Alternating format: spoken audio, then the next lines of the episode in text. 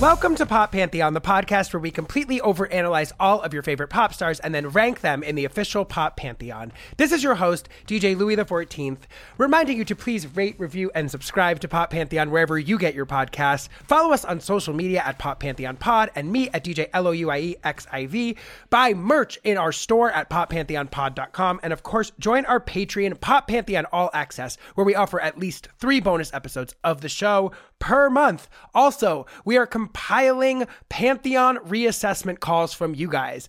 At some point in the coming weeks, Russ and I are going to go through all of the Pantheon rankings from the last year, and we want to hear from you about what we got wrong. Normally, I actually don't want to hear what you guys think I got wrong, but this time I would like to. So if you are upset about where your fave ended up in the Pop Pantheon and you have a good argument as for why, send us voice notes or written emails to poppantheonpod at gmail.com, and we will potentially be addressing them on that episode. Lastly, my queer pop party, Gorgeous Gorgeous, is having its last installment of the year on December 16th at Resident in downtown Los Angeles. Tickets for that will be available in the show notes of this episode. Okay, so this is a big series for us. We are launching the first of a three part series today on the legendary Miss Mariah Carey. This series will be broken up as follows. The first episode will chronicle her early life through the release of her seminal fourth album, 1995's Daydream. We will pick up next Thursday with her 1997 album Butterfly through the disaster that is Glitter and Charmbracelet from 2002. And then the third episode will pick up with her comeback album from 2005, The Emancipation of Mimi, through the present day. And we will, of course, rank her in the Pop Pantheon. I also want to point out that we will be doing a Patreon episode, which will come out on Monday, that is chronicling Mariah's rise to the Queen of Christmas. We'll be talking about All I Want for Christmas Is You. We'll be talking about her position in the pantheon of holiday classics. And all the rest of Mariah's Christmas related accoutrement will be available in an episode dropping on Patreon this Monday. So, without further ado, here is the first installment of our Mariah Carey three parter.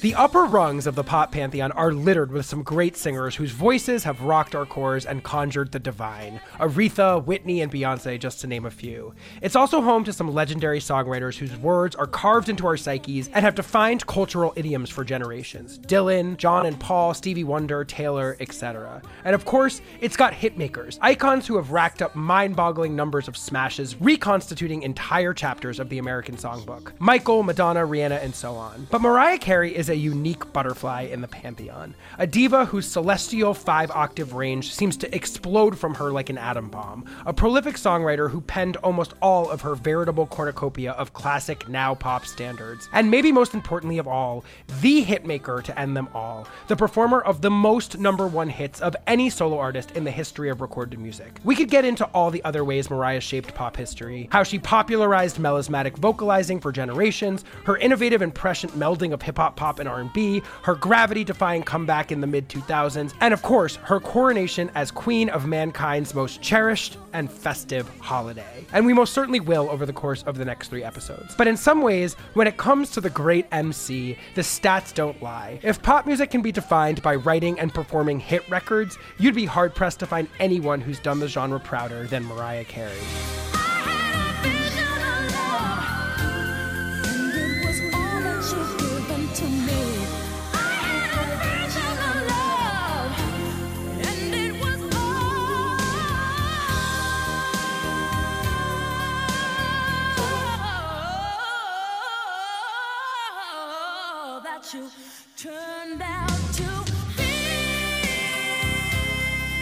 Mariah was born in Huntington, New York in 1969 to a vocal coach and former opera singer Patricia and an engineer Alfred Carey. Patricia's parents, themselves Irish immigrants, disowned her for marrying Mariah's father because he was black and Venezuelan. Roy and Patricia divorced when Mariah was only three, and Mariah's mixed race identity was a source of dissonance throughout most of her childhood, fostering a sense of outsiderness, which, at a young age, she began to channel into poetry. Patricia also helped hone Mariah's considerable singing voice, and by the time she was a teenager, Mariah found work as a demo singer on Long Island. While working in recording studios, she met a songwriter and producer, Ben Margulies, and wrote four songs with him, which she ultimately ultimately compiled into a demo tape. At 19, Mariah moved to New York City, where she started performing backup vocals for the freestyle singer Brenda K. Starr. Recognizing her extraordinary vocal abilities as well as her ambition, Starr took Mariah under her wing, and one night at a party to which Starr had brought Mariah as a guest, Mariah had a chance meeting with Columbia Records executive Tommy Mottola, slipping him her demo. Tommy listened to it on his ride home and was so taken with Mariah's voice that he asked the driver to turn around so he could find her. She'd already left the party, but Tommy tracked Mariah down and offered her a record deal. Columbia was lacking a female superstar to rival Arista's Whitney Houston or Sire's Madonna, and Tommy thought Mariah could fill the void. He sent her into the studio with a series of hand picked, then hot pop producers who helped rework the demo songs and compose new material with Mariah. One of the songs Mariah initially wrote in high school, the gospel soul roof raiser Vision of Love, was selected as her first single. Vision, a showcase eventually dubbed the Magna Carta of Melisma by the New Yorker's Sasha Frere Jones, immediately established Mariah as a powerhouse, climbing to number one on the Hot 100, selling 1 million copies and winning a Grammy for Best Female Pop Vocal Performance. Columbia poured a reported $1 million into promoting Mariah's self titled debut, released in 1990. The push paid off. Mariah Carey became one of the best selling albums of 1991, moving 15 million copies to date, and all four of its singles Vision, the melodramatic torch song I Don't Want to Cry, the New Jack Swing banger Someday, and the rousing power ballad Love Takes Time went number one.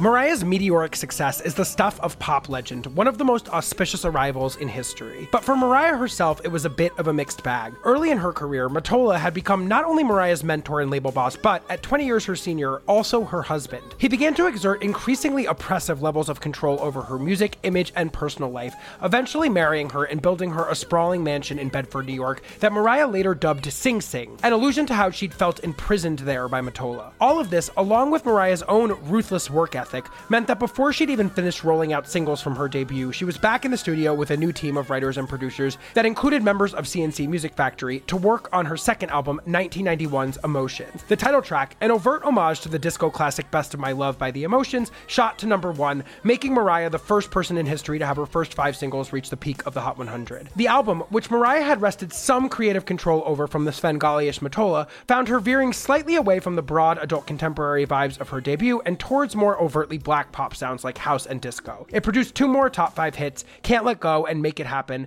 and sold an impressive 4 million copies, but failed to match the runaway success of Mariah's debut. Meanwhile, critics were openly wondering why Mariah wasn't touring to support her work, suggesting she was merely a blunt studio artist who possessed chops, sure, but no soul. Seeking to silence them, Mariah recorded a legendary installment of MTV's Unplugged, performing her hits and releasing a cover of the Jackson 5's I'll Be There as a single. The EP sold 8 million copies worldwide, while while I'll Be There became Mariah's sixth number one song. Unhappy with the performance of Emotions and against Mariah's own artistic impulses, however, Mottola insisted that Mariah pivot back towards more anodyne centrist pop on her third album, 1993's Music Box, a record composed mainly of ballads co written and co produced by Walter Afanasieff, who became one of Mariah's most prolific collaborators. The lead single, the shimmering hip hop influenced outlier Dream Lover, produced by Mary J. Blige collaborator Dave Hall, was the first true indication of Mariah's ambition to engage with the then ascendant genre genre in her work. The track spent eight weeks at number one, as did Music Box, which to date has sold a staggering 28 million copies worldwide. And while no other songs gestured so directly at Mariah's interest in contemporary black music, Music Box produced two more top five hits the Babyface produced cover of Badfinger's Without You, and Mariah's signature song of the era,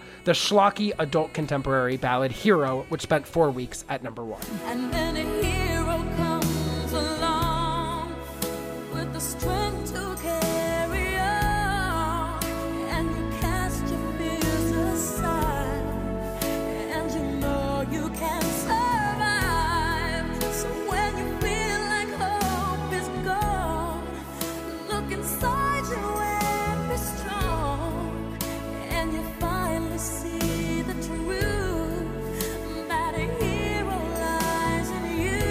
In the fall of 1994, Mariah followed up Music Box with Merry Christmas, an ode to the holiday featuring a mix of classic Christmas songs and three originals written in collaboration with Afanasieff. Though the decision to release a holiday album came as a surprise at the time when Christmas music was left mainly to over the hill pop stars, the album and its lead single, All I Want for Christmas Is You, have gone on to become holiday standards. Merry Christmas is the best selling Christmas album by a woman of all time, trailing only Elvis and Michael Bublé, and All I Want for Christmas Is You is the first Christmas song to receive a diamond certification selling 10 million copies.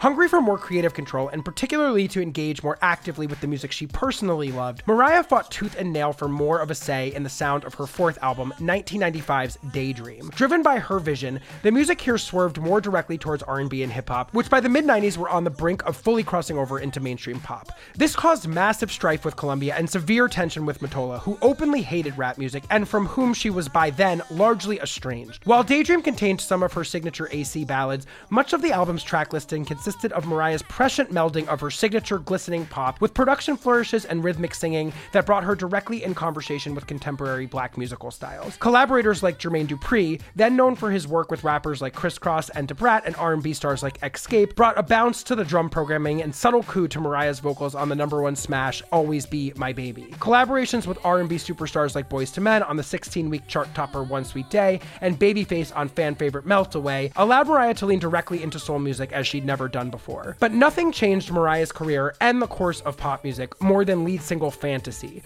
Originally a shimmering mid tempo disco pop number with some hip hop overlays courtesy of Dave Hall and a brilliant sample of the Tom Tom Club's Genius of Love, the remix by Puff Daddy featuring Wu Tang Clan's Ol' Dirty Bastard stripped the original for parts and officially established Mariah in the context of hip hop culture. The strain between Mariah and Tommy reached its apex over the release of this remix, but Mariah, seeing the genre's future at the center of popular culture, eventually won out. The Fantasy remix went on to top the charts for eight weeks, is widely considered one of the definitive singles of the 1990s, and forever altered the sound of pop, which, in the wake of the song's success, officially, once and for all, embraced hip hop as a core part of its DNA.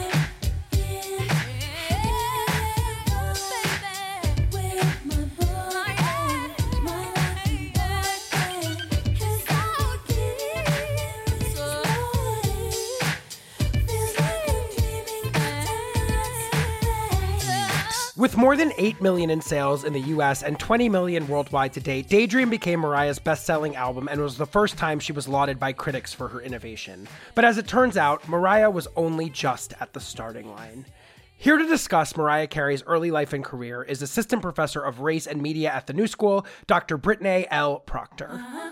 Okay, so I am here with Assistant Professor of Race and Media at the New School, Dr. Brittnay L. Proctor. Dr. Proctor, welcome to the show. Thank you so much for having me. How are you today? I'm doing great. I'm so excited to be here and to be having this conversation with you about a pretty endlessly fascinating, rich topic in the history of popular music, Miss Mariah Carey. I guess I'll start with a big question, but I don't want you to feel obligated to answer this in toto.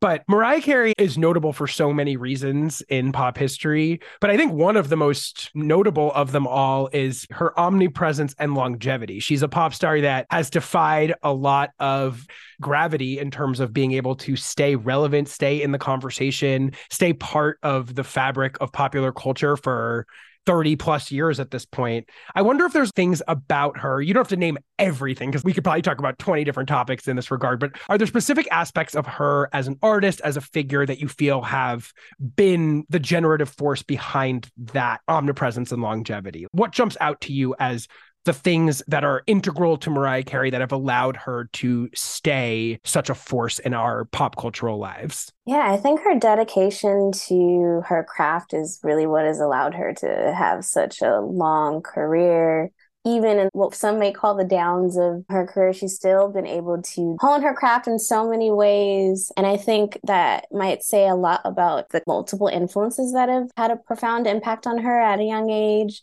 taking from artists like Stevie Wonder, who similarly has had such a long arc of a career and has made so many different forms of popular music, has made songs for film, made albums that are maybe more tied thematically to a singular theme. And I think that an influence like Stevie Wonder is kind of paralleling some of her ability to just know what it means to not only take your craft seriously, but be open and willing to change across time, not heel digging and doubling down and feeling like this is who I am as an artist and I have to recreate this wheel, but being open to shape shifting in terms of one's artistry. I think also her relationship to jazz singers and figures has allowed her to have such a long career. She writes about in her autobiography how jazz musicians like Ella Fitzgerald and Billie Holiday had such a kind of musical foundation that imparted upon her the kind of musical foundation that she would want to have across genres, right? Mm. That she could use her voice in ways that were so nuanced and so tied to forms of modulation and improvisation that really lend themselves to creating all different kinds of music. Also, she's just so ambitious. Yes. Such a hard worker. So that's part of it those are some of the ways we can think about her longevity across her career. Yeah.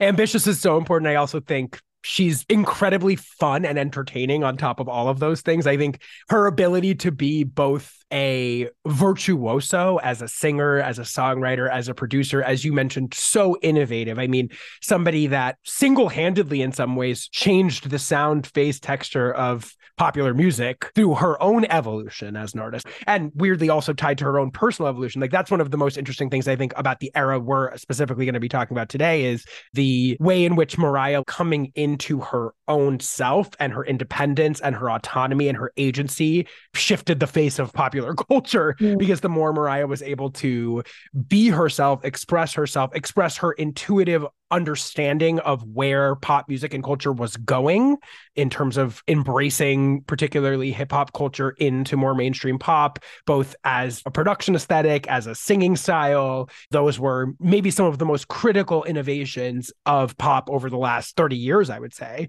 But I also think she's equally adept at being a celebrity. She is one of the best celebrities that we've ever had. She is so good at entertaining both in her work and then just existing in the world. Mm-hmm. The entire Mariah Carey persona, the way that we get to experience her as a camp figure in some ways, I think has also been incredibly important, obviously, in terms of her Queen of Christmas title that's become such an enduring legacy. At the way that she sort of leaned into the diva ness. I mean, she's somebody that stands in the tradition of the diva. She's the daughter of an opera singer. She is a part of a generation of artists that were seen and often labeled as divas. Mm-hmm. And the way that she has both embodied that without a wink and then embodied that with a wink, I think is an incredibly important part of her legacy. And then I think the only last thing I would add is just the hits are there. I mean, this is somebody that defied so many of the rules of pop music by coming up with hits. And that's really the currency of the pop star, I think, even as things have ebbed and flowed and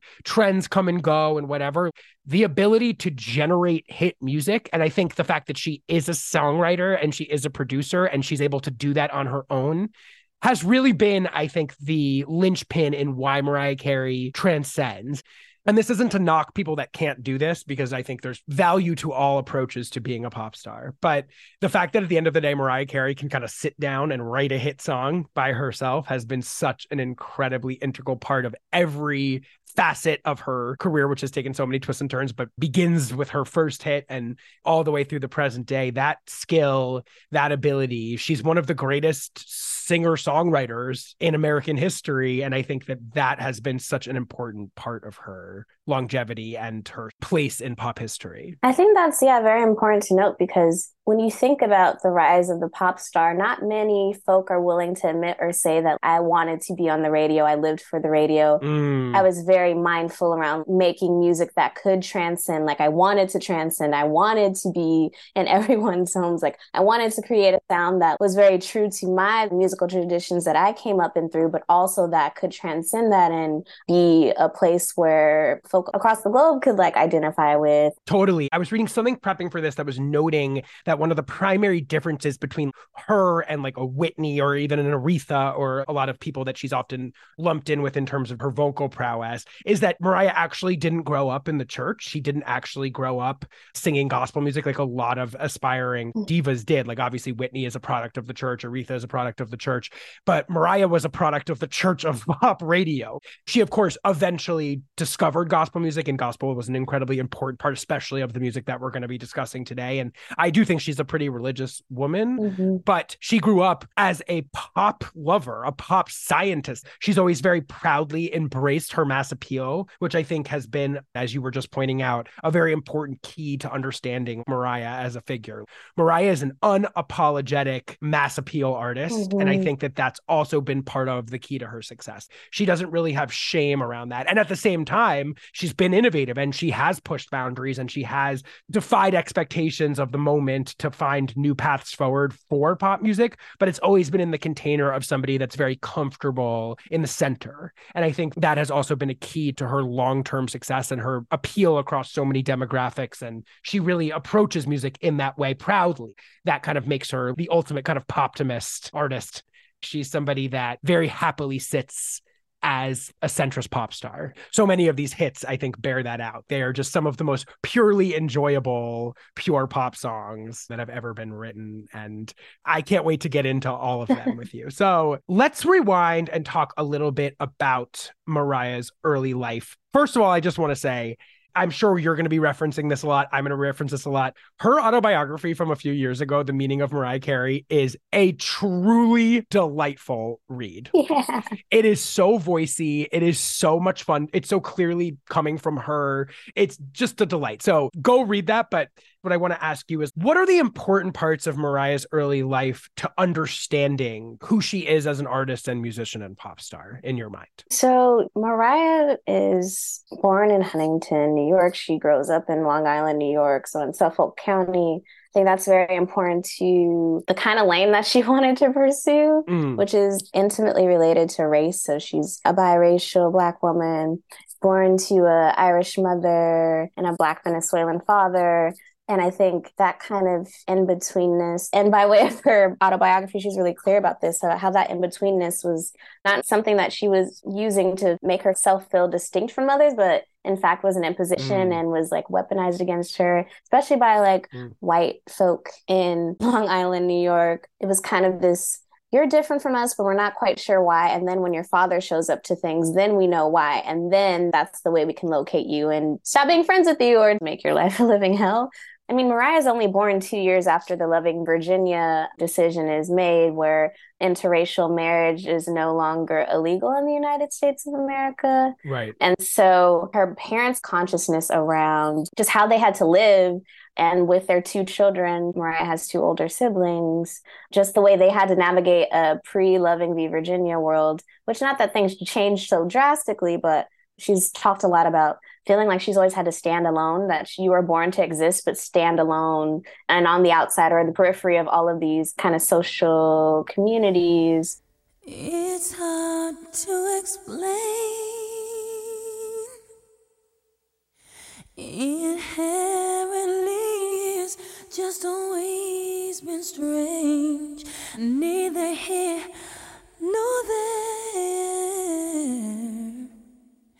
and always somewhat out of place everywhere. And even in the context of her family, she feels like a stranger because she knows she has this very jovial spirit mm. and family life is very tumultuous. Her siblings don't really have the same enthusiasm around lightness and fun and play that she does. They're older than her. That fractures the kind of relationship that they might have had early on. But also in thinking about her relationship with her mother and she feels early on deeply seen by her mother because her mother sees her as a musician, as a vocalist. Right. Because of her ability to hear things and pick them up and to mimic them vocally. Right, because her mother is an opera singer. Yeah, she's a Juilliard trained opera singer. And so she listened to her mother doing vocal exercises at home and doing repetition of scales and really picked up on that Mm. and would have a relationship with her mother by way of her mother's training and by way of just being able to be with her mother in song in ways that they weren't necessarily able to share in the kind of typical mother daughter relationship. Mm. Et c'est bien envers qu'on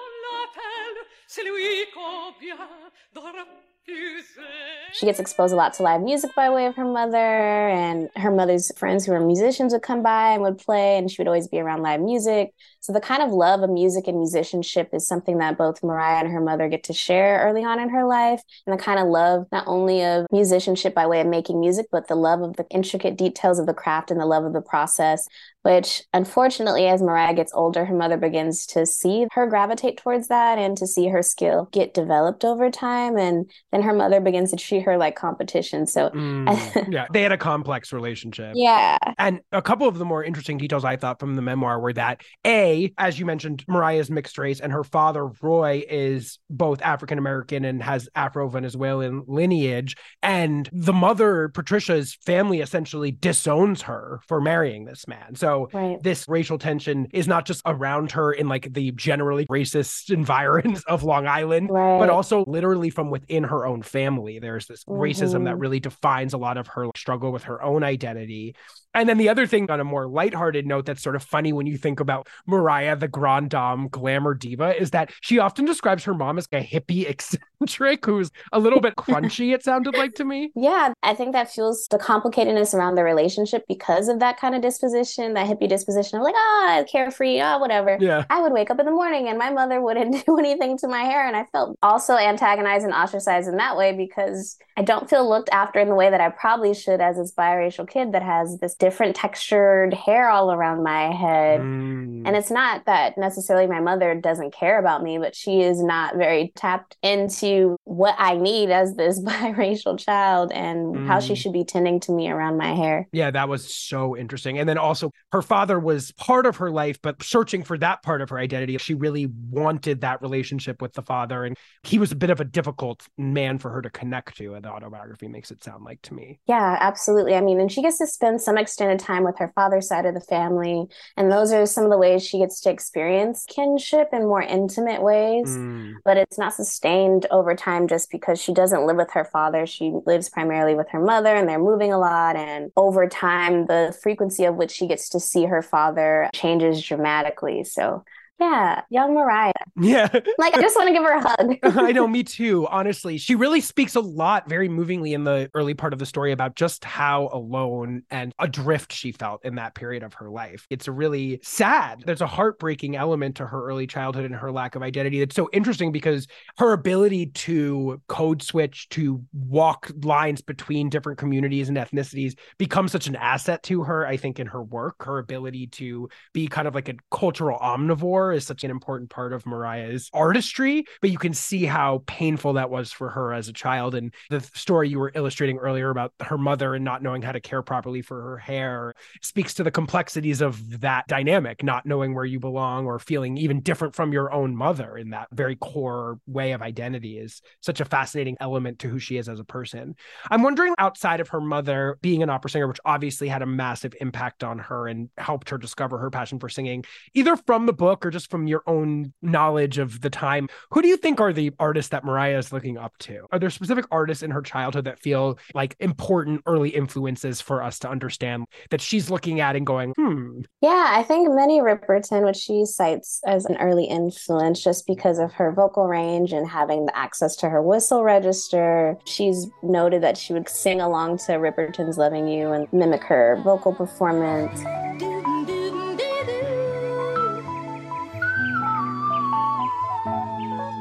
I noted earlier Stevie Wonder, that's her favorite artist of all time, hands down. And if I thought our love was ending, I'd find myself drowning in my own tears. Leontyne Price, who was the first Black woman prima donna at the Metropolitan Opera, is a big influence to her. Cindy Mizelle, she terms the background vocalist, who sung background for Whitney Houston, Luther Vandross, the Rolling Stones, really looked out for Mariah early on and when she was doing session work, mentored Mariah Carey, told her, You need to call me, and took her under her wing and made sure that she had the things that she needed when she was barely scraping by and busting her butt to have money for studio time to record parts of her demos Mm. that would become the self titled album. Those are some folk that I think off the bat that she's influenced by and looks to artistically. Yeah. As much as she's a singer, she's a songwriter. Do you know how she sort of unpacks or discovers the fact that she's able to write music? She's drawn to the language arts in school and it's a subject that she gravitates towards. She's always journaling and writing. Mm. She spends a lot of time in isolation just writing. And those are some of the earlier moments where she's realizing that she has the ability to write prose, even if not at the level of lyric yet, but able to write poetry or to communicate her feelings through the written word Right. ends up becoming something that's so important to her. By the time she's a teenager, she can like pull songs out of the air, right? Like can Right. have a half of a lyric and then a melody will just come to her and then before she knows it she has Mm. the first half to a song so i think it's just a natural progression of just being alone a lot being deeply intuitive and having this interior life where she's journaling and writing the progression just happens and then by the time she's 14 or 15 she's writing songs and recording background vocals and jingles for local businesses Right. yeah. So quite early on, she's able to find that, hey, not only am I a talented singer, but I can also write songs. I can write my own records. Does she have a vision for herself as a pop star? Is that ambition there from right in this early teenage period, to your understanding? Her self belief is tremendous. Yes. Even in moments when folk are like really trying to dig at her and make her feel small and tell her she'll never be anything and take opportunities away from her and bully her, she has a tremendous amount of self belief that she's had at such a young age. Yes. She may have not known exactly how her career was going to materialize, but she knew that she was going to have a career. She knew she was going to be a recording artist. She knew that she was going to write and perform her own songs. And I think as a young Black biracial girl, to have that kind of self belief in the late 1970s and the early 1980s is just so remarkable. And I just, Gosh, I mean, I think that's maybe the one thing that gets talked less about is just how her tremendous amount of self belief is what actually got her to that point where it's like, I'm going to have a music career, period. Mm-hmm. I'm going to be on the radio. My music is going to transcend genre. Mm. And that self belief is just so taken for granted, but it's just also so integral to her career and just her singularity as an artist. It's one thing to know you're talented and can make music, it's another thing to believe in yourself as an artist. It's so interesting that you bring that up because it's also a motif that informs a lot of her early work. Actually, a lot of her early work either explicitly speaks about this or belies that self belief. I mean, everything from the trust in God of a vision of love to self mythologizing of make it happen. There are so many elements to, especially the period of music that you and I are going to be dissecting in a minute here, that revolve around that self belief. It's actually an artistic milieu Mhm. that she leans into. It's not just something that sort of operates beneath the surface as a generative force for her career. It's actually the subject of her art. And I think that that's a really interesting thing to highlight about this. That self belief seems like it got her through the difficulties of her childhood. She was able to hold on to this dream as a life preserver in a Mhm. time that she was really in need of one. So I think that's a very important thing to highlight. So you were mentioning this briefly, but let's get into this in more detail. You said Mariah starts to become like a background singer and starts to make demos. How does her professional singing career begin? Yeah, so she describes the folk that she ends up doing jingles for early on as these quote unquote Wayne's World type of guys, Yeah. which I think is hilarious. She's never not got a singer. It's hilarious. she could have been a stand up in a different life. yeah, she ends up doing more background work. She meets a Cindy Mizelle. She's just becoming more and more a part of the industry, attends more industry related parties and events. With some of the money she's able to acquire through working ridiculous hours in New York City. Mhm. She's able to spend her time in the studio and record some of her early demo work, produce a couple demo tapes that are very rare commodities for her that she carries with her. Mm. Well, she's a background singer first for this woman, Brenda Starr, right? Brenda Starr, yes. Another mentor type figure that she looks up to and deeply respects vocally. Mm.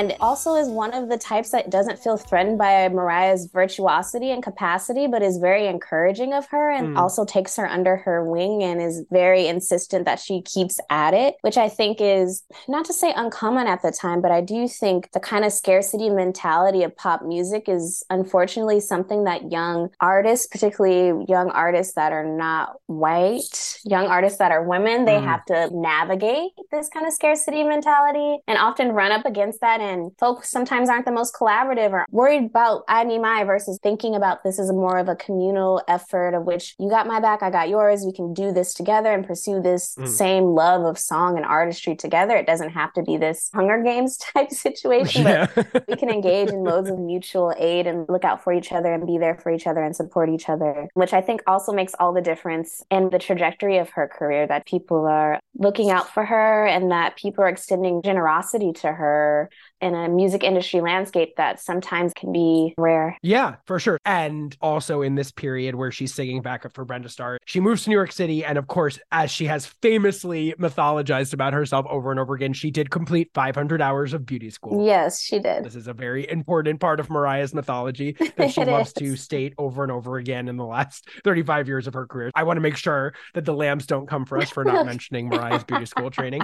And also during her demo work days, she starts working in particular with this man, Ben Margulies, who ends up being like a co writer for her. And actually, Vision of Love is a song on one of her original demos that she co writes with him, right? Yes. The beautiful thing about also Mariah Carey's career, even though the self titled album ends up being a kind of glossed up version of the demos, a lot of her demo work gets to be a part of her self titled album. Her efforts in doing demo work doesn't go in vain. And as you note, Vision of Love is a demo track that ends up appearing on the self titled album. And it's kind of remarkable, even though Tommy Mottola and execs at Columbia are trying to generalize and universalize the sound of the demo and make it, I guess the word you could use is accessible to listeners. Yes. The heart of it is still so much there that this gets me back to the self belief. The songs that you're writing and recording, you're fully committed to them. It's not a half of something that ends up becoming something else. hmm The actual heart and structure is so much there that for your debut album, it's basically just a reimagination of your demo record, which is so deeply impressive, so deeply tied to this idea of self belief.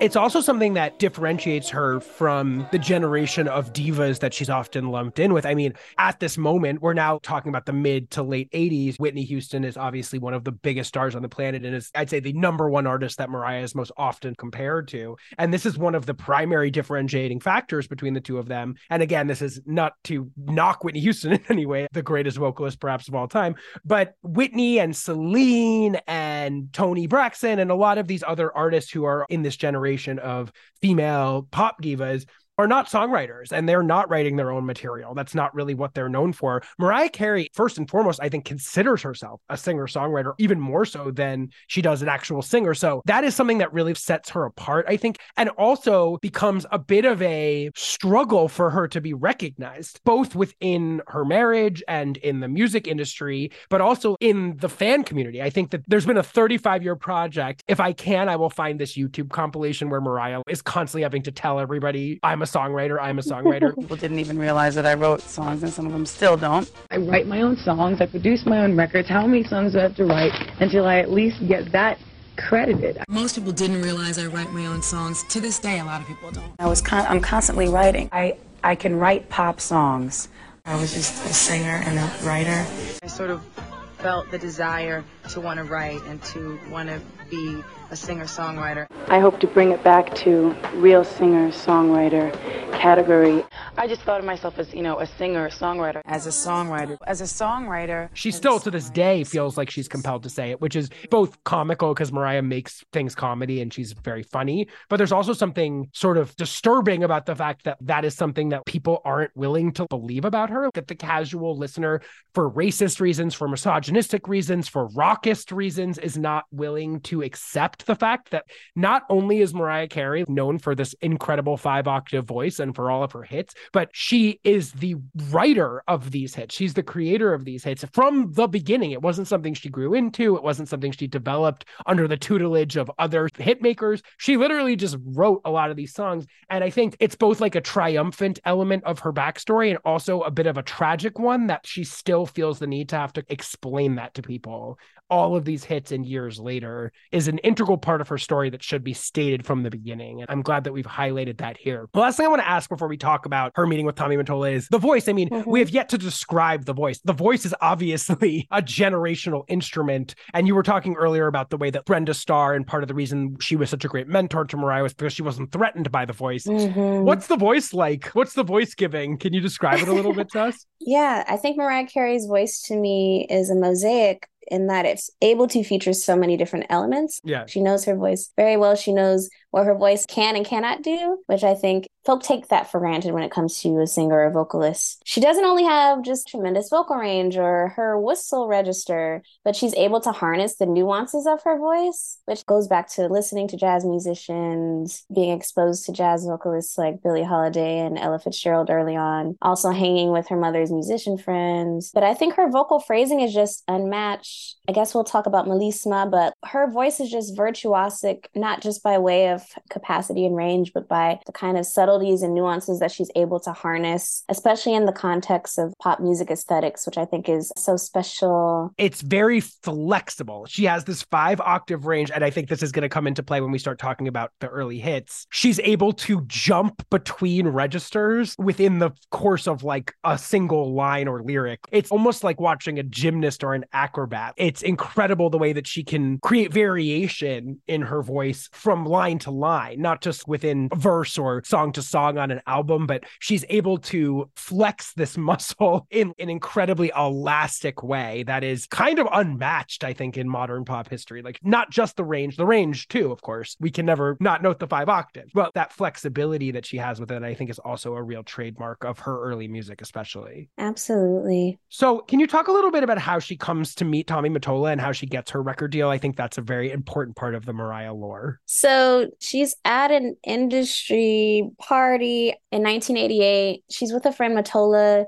says, Ask the friend, who's that girl? She's like, Who, me? Because she's just so used to flying under the radar. And why me? Like, you must be talking about somebody else. Right. But he ends up taking her demo for her, which he's kind of pissed about because she only has so many of these cassette tapes. but he's kind of blown away by what he hears. And then lore is that he spends the next two weeks trying to find her mm-hmm. because right away he sees the singularity of her voice. He sees the kind of singular focus she has on her work. They share the same work ethic. He's just like, I got to find this girl. He leaves her a voice message and she's like, this can't possibly be him. And then he helps her get signed to Columbia Records because at the time he is hired by Sony Music, which is at the time known as CBS Records, which is a parent of the Columbia label. And then he becomes shortly after, like in 1990, the CEO of Sony Music. So he's kind of her in, and that's how she ends up getting the Columbia deal. It's interesting too that they kind of make each other in a way because he gets her the deal and she also becomes the flagship for his new position. Right. A thousand percent. Yeah, a thousand percent. And in that way, it kind of flips this idea of yes, he has ends up having a lot of power over her, hmm but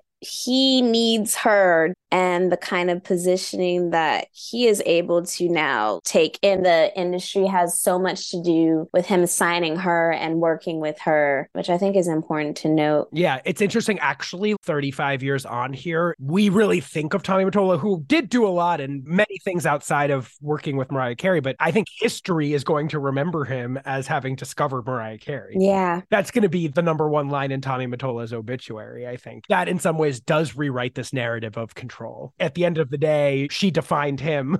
and ultimately, as we're going to lay out in the future episodes of the show, she ended up being able to transcend him. But I don't know that his story has ever really transcended her. No. It's nice to think about, actually. So, how does her self titled debut album come together? We talked about this. A lot of it is based on demos. I'm curious about a couple things. How hard does she have to fight to have those songs be the songs on the album? How much permission does Tommy and the label give her to be the writer of her own music? Because, as I mentioned, not a common practice for singers of her ilk in this particular moment. And then, I guess, simultaneously to the creative process of making this record, how does their personal relationship develop during the process of this? Yeah, it's very complicated because the demo work is so strong that it's undeniable. And so much of the demo work ends up again appearing on the record because of how strong it is. But at the same time, Mottola has a large hand in saying what the new vision of the demo records will sound and look like. Right. It's kind of established quite early on that he and his exec friends are going to have a large hand and say, especially sonically in the kind of sonic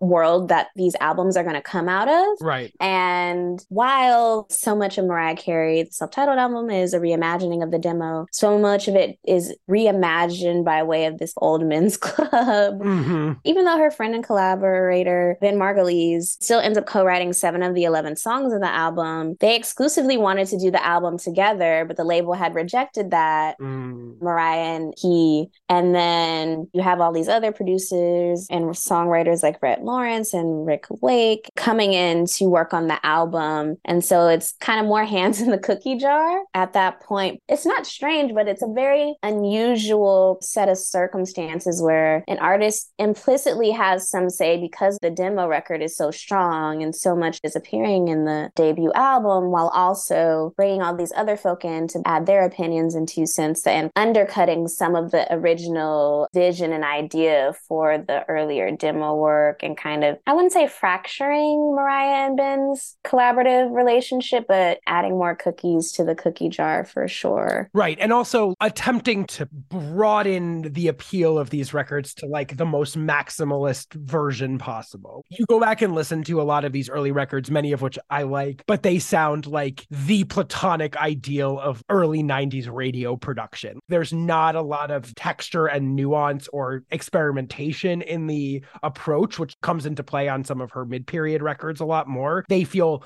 very broadly produced, I would say. Yeah, a thousand percent. Yeah, very accessible in a way that I think has a lot to do with Mottola and his buddies. And their personal relationship is budding at this point. Yes. I think their personal relationship is never romantic, actually. Right. What they admire in each other is their investments in the music, how serious they take the kind of business side to making the music. There's no messing around. And his belief in her, he's like, you will be the next Michael Jackson. I think that whatever form of connectedness and intimacy that they feel in their relationship has everything to do with his belief in her and his support of her as an artist, even though that becomes very fraught and tumultuous even shortly after they start collaborating together. But he is a fan from the jump. And then as a creepy older man, yikes, oh, it makes me cringe so hard. Yes. But it's like he symbolizes and embodies the security that Mariah feels like she's never had in her life. Mm. Him buying in on her and him believing in her and putting all of this effort and energies behind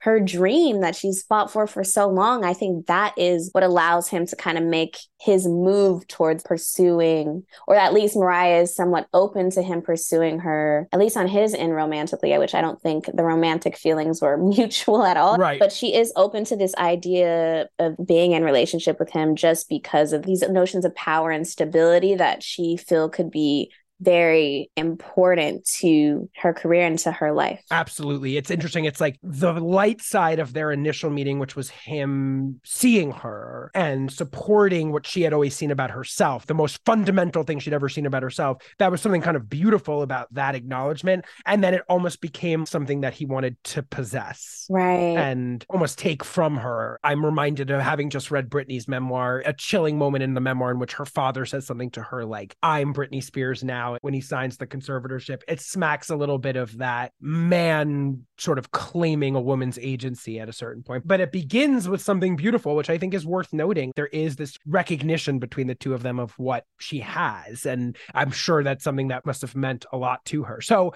on May 15th, 1990, Mariah drops her debut single, Vision of Love. As we mentioned, this is written by her and Ben Margulies. It's produced by Rhett Lawrence and Narada Michael Walden, who is an incredibly prolific pop producer of the time period. And it is, I think, perhaps the greatest, if not one of the greatest debut singles of all time.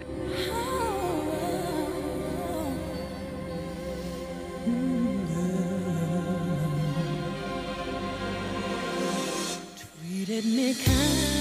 Can you describe what Vision of Love is like as a song, what it sounds like, what it's about, and how it presents Mariah in its initial presentation of her? Yeah, so I would argue if you look up Melisma in the vocal Bible, Yeah. Mariah Carey's Vision of Love appears right next to Whitney Houston's cover of Dolly Parton's I Will Always Love You. Yes, but this is first. Yeah, this is first, but those two. Can you describe what melisma is to people that don't know? Yeah, so melisma is the singing of a single syllable of a lyric while moving between several different notes in succession. It comes out of gospel tradition, essentially. Yes, it can, but also some operas have melismatic singing, but it's supposed to be kind of the opposite of syllabic singing, in which each syllable of the text is matched in a single note. It's the inversion of that. Mhm. And when you listen to it, you'll get a better idea of the way that melisma is working in the song. Carried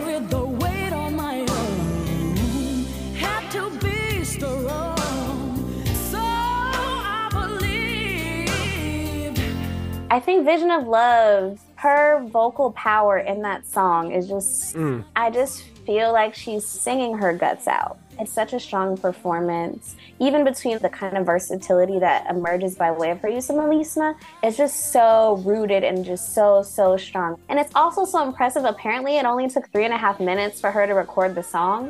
what in the what? Yeah. You know, it is a gospel song in some ways. It's a song of inspiration. It's a song of uplift. It is a song about self belief. I mean, it's one of those songs that we were discussing earlier, which is a song that celebrates her faith in God, in herself, in the two things, because the sort of thrust of the song, you could sort of frame it as being about finding love, but you could also frame it as a finding of providence or something like that, a discovery of the divine. The song is essentially about going through hard times, but surviving them because you know that the promise of something, I don't know if it's love or if it's spiritual uplift or awakening, awaits you on the other side.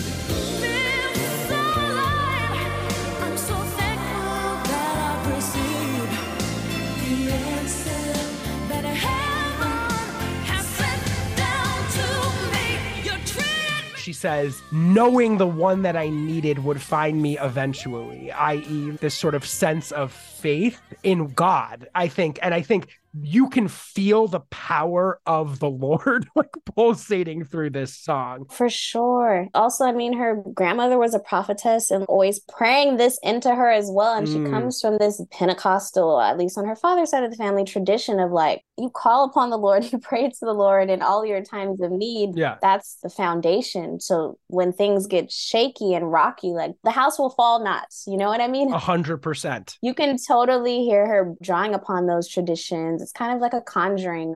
At least in her father's side of the family, the way that you use prayer and vision and conjuring to survive in this world, to make sure that generations of folk could survive, to envision that Mariah could have a chance at having her own dreams fulfilled. I think about it at that scale as well as like the dream fulfilled to an extent. Not just her dream, like an intergenerational dream. Yes. Yeah, yeah, intergenerational dream that is also her trying to set forth a dream for what the future of not just her career could be, but what the future of her. Now we know she has children, but what her children have are those that she loves and cares about as well. A hundred percent. It has that thrust of true connection to the divine. There's something that she's channeling in this song that is just greater than anything human. It is some intersection of pop music and spirituality and gospel. And I think the other thing that really stands out to me about this early iteration of Mariah is her sense of dramatic build, the way that this song moves from the rumble of something to the open heartedness of something to the actual explosiveness of the feeling towards the end.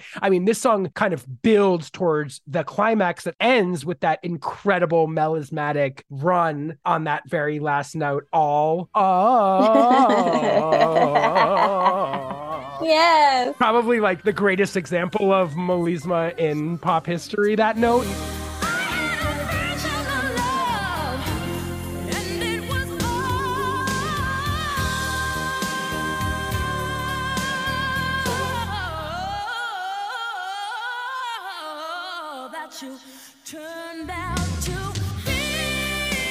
The way she tells the story through her vocal control is so powerful. Really stands out when you think about what you said earlier, which is that she recorded the damn thing in three minutes or whatever. It's so impressive. Yeah. You know, I was thinking about it also in the context of something I was reading about, which was this was all happening on the backdrop of Milli Vanilli the year earlier having been exposed as not having sung any of their album that they had won a Grammy Award for. So the appeal of this song was obviously just on its own as an utterly fantastic piece of music, but also sort of a return to virtuosic singing.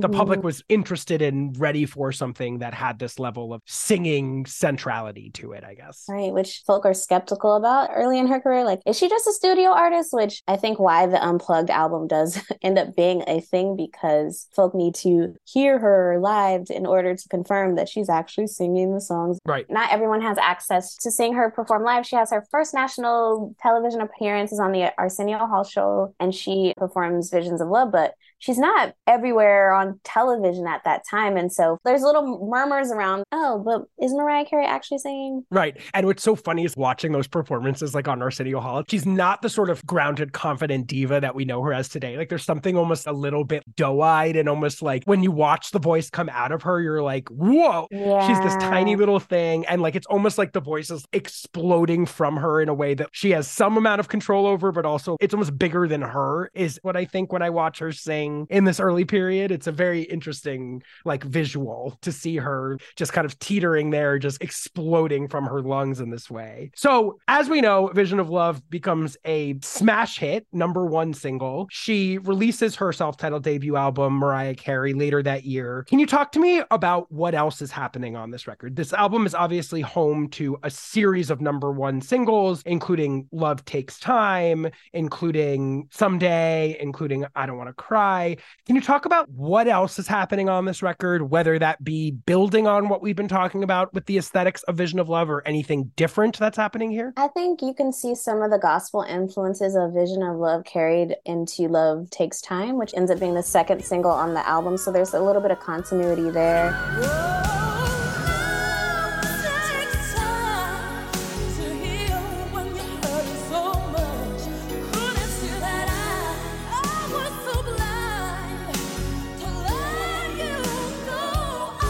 I think her use of whistle on All in Your Mind is so disarming. I don't know how this is even vocally possible.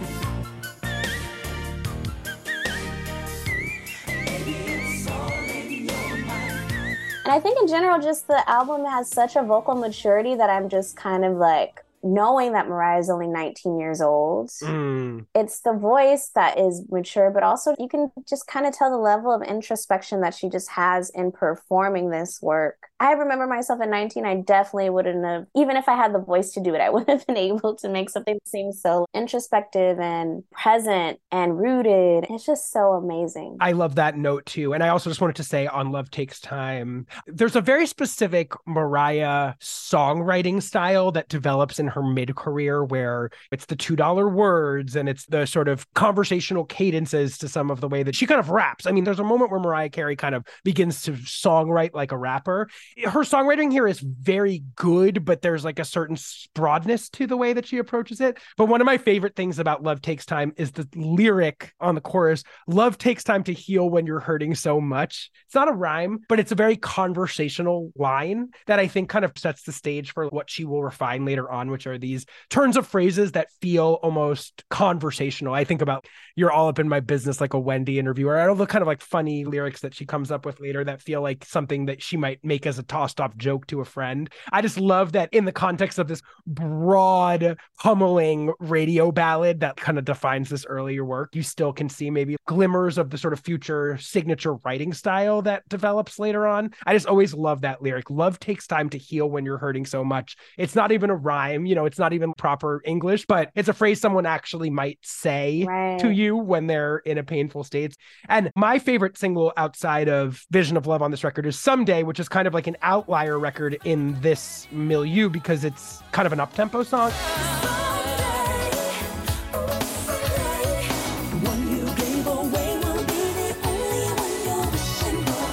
Again, a song of resilience, which is like a common theme here. Love Takes Time, a song of resilience, a song about having pain, but being able to overcome it. Someday also is a song about the faith that something is going to turn out the way that you want it to. She's been dumped, but she knows that it's going to be okay, that he will ultimately regret it, Yes, whatever, yes, whatever it yes. is, which is a theme that she comes back to a lot and also features another sort of presaging moment because a lot of times I think Mariah's early music gets spoken about as kind of devoid of her hip hop and R&B influences, which is something she herself claims in the memoir and is largely true. But there is a moment on the bridge of Someday where she kind of raps a little bit.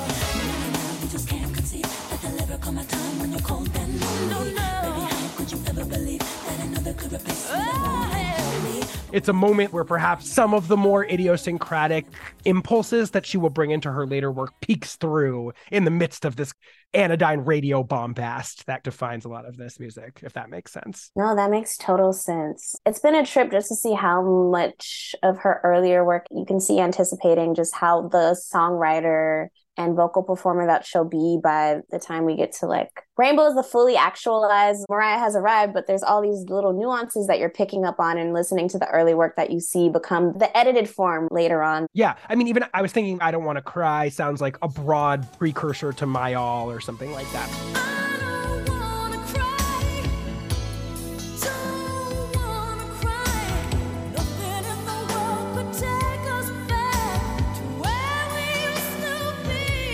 These are kind of like wide lensed views of a more refined version of her that will continue to evolve through the mid period work. Yeah. So, as we mentioned, you don't have a more successful debut album than this. This record goes nine times platinum in the United States alone. It has four number one singles, as I mentioned Vision of Love, Love Takes Time, Someday, and I Don't Want to Cry. Can you talk a bit about the reception to Mariah Carey, the album and person following this work? I mean, obviously, this makes her a huge star, but there's a lot of criticisms that get leveled at her. How is this music received by the critical establishment, for instance? Yeah, I think commercially it's a strong debut, but I think there's a bit of ambivalence on the side of folk, especially that are pop music critics, and not necessarily on the R&B side, which is fascinating to me. Mm. It's funny because Vision of Love charts number one on the R&B charts before it does in the pop charts, which I think is Right. so interesting. But pop music critics are kind of taking a dig at the songwriting, Mhm. especially because of the album's overt treatments of love. Right. Folks say like "Uh, the songwriting is kind of weak, but vocally she's a powerhouse and Mm. obviously can stand on her own. Folk that are coming from the R&B context that are listening to, engaging the work, writing about the work are a lot more generous versus folk on the kind of pop music side. But I always find that very interesting that the point of entry to taking a dig at the work is the songwriting. Wasn't there also a lot of narrative around the fact that she had a lot of vocal power but no soul? I mean, that was like a big criticism that got leveled at her a lot in her early work. Yeah, which some of this happens in the context of R&B after emotions, but then things switch up because of her kind of more full embrace of R&B and soul explicitly. Right. I mean, the fact that Vision of Love again charts on the R&B charts at number 1 before it does on the pop charts and to see then Arsenio Hall being the place that she ends up first on national television shows you the way that assumed black consumers of the work Mm. are like fully embracing Mariah. And then folk more oriented towards pop music kind of have their reservations or knowing that she might be a biracial black woman. Eric's anticipating this kind of sound that might be more in line with these notions around like the soul diva which is what does that even mean? That divide isn't always one to one but I do think that the kind of of R&B audience is more receptive to the self-titled album. There's like more interest in Mariah Carey as an artist and like full kind of embrace of her than on the pop music side. I completely agree. The other thing that I kind of walked away from this album thinking, which I won't say this is my favorite Mariah Carey album. I mean, Mariah Carey's made some pretty awesome albums, and like this is an album to me that feels like four great singles and like a few other good songs. I'm just intrigued, I guess, by what this album says about the moment it comes into. That there's this feeling around vocalists that if you sing like Mariah Carey does, the only way to properly package that for a pop audience is through these kind of bombastic ballads. I love that Mariah Carey's musical oeuvre is ultimately defined by so many different types of songs, especially the ones that she excels at to me almost more so, or at least equal to these bombastic ballads, are these kind of shimmering, ebullient, mid tempo dance songs. That becomes a very important part of Mariah's musical legacy, is these almost beams of sunshine roller rink songs that define a lot of her mid period work. And I think Mariah, as we know and will come to light very shortly, always had her ear to the ground and like wanted to be making music that was more in touch with actual hip hop and R&B and black music of this time period that was her shit. She talks about that a lot in the book that she would be making these bombastic, broad radio ballads and then going home and listening to Wu Tang Clan and Mhm. stuff like that. So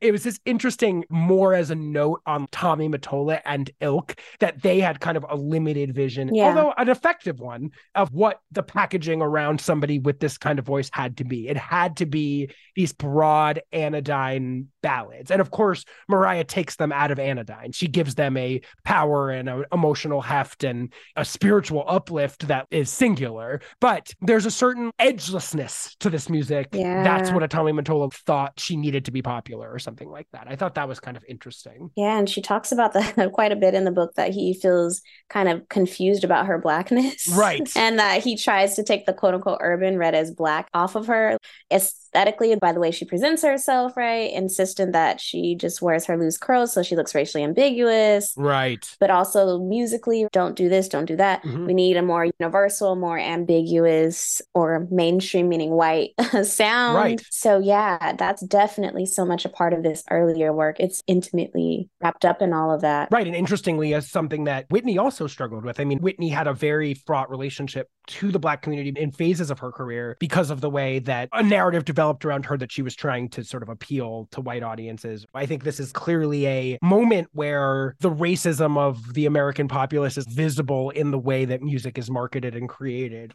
And I think it's very important to note that it's Mariah Carey who is integral in changing that racist attitude in her music because it's really the integration and elevation of hip hop and R&B in the mid 90s and late 90s that essentially ends that concept. The idea that black music and black artists can't be the most popular artists throughout the country is essentially ended once and for all. Although it had been ended before. I mean, obviously black artists have been the most important innovative forces in popular music from the beginning of it, but I think there's a conversation that ends in the mid 90s with the rise of gangster rap and the rise of radio rap and then of course by what Mariah is doing by mainstreaming hip hop and R&B sounds through her own work that kind of ends that conversation once and for all but we're still living in a moment here in 1990 where this sort of idea of popularity or mass popularity is tied to performances of whiteness Yeah. of course the irony being that this music is intimately tied to like gospel tradition which is of course a black tradition so that is the element i guess of black musical culture that feels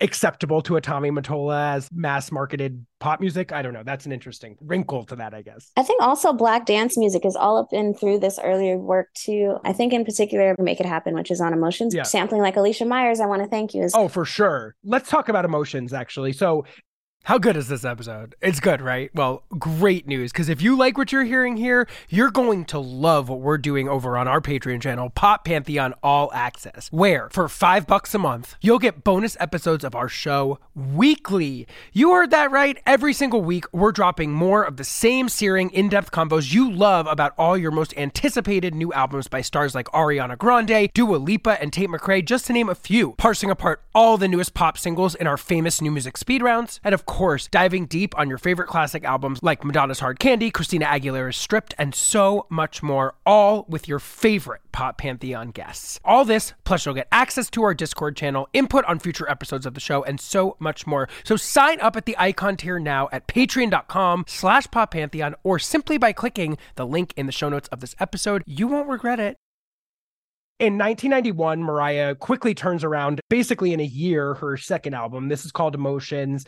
Can you talk a little bit about what changes here, what shifts here? Is there more of an embrace of eclecticism? I know that Mariah shifts her approach here, and there is conflict where she's trying to own some more diverse influences on this music, right? Yeah, so I would say Emotions is definitely leaning into the more soul and R&B side of things versus the self-titled album. It's really more explicitly using black music traditions. Yes, there's big ballads like If It's Over, which she co-wrote with Carole King. If it's over, if it's over, let me go. But like I said, there's songs like Make It Happen that go bombastic and building upon the bounce of black dance music of the 70s and samples Alicia Myers. I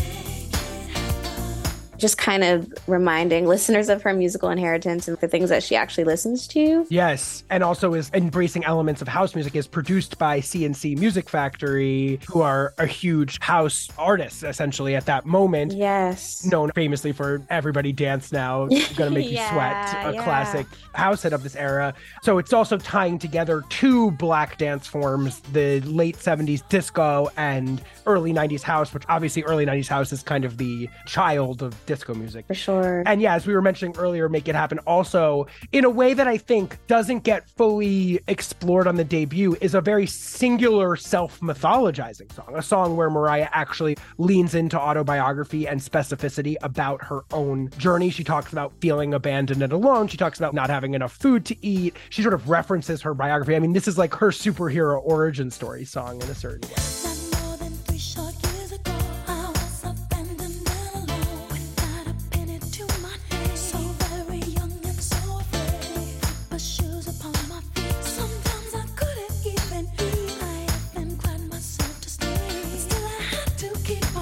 Mariah begins to like tell her own story specifically in her work, which I think is a powerful aspect of the song. I love Make It Happen. It's beautiful. It's so much fun. It's also maybe like an early iteration of the Lizzo empowerment anthem.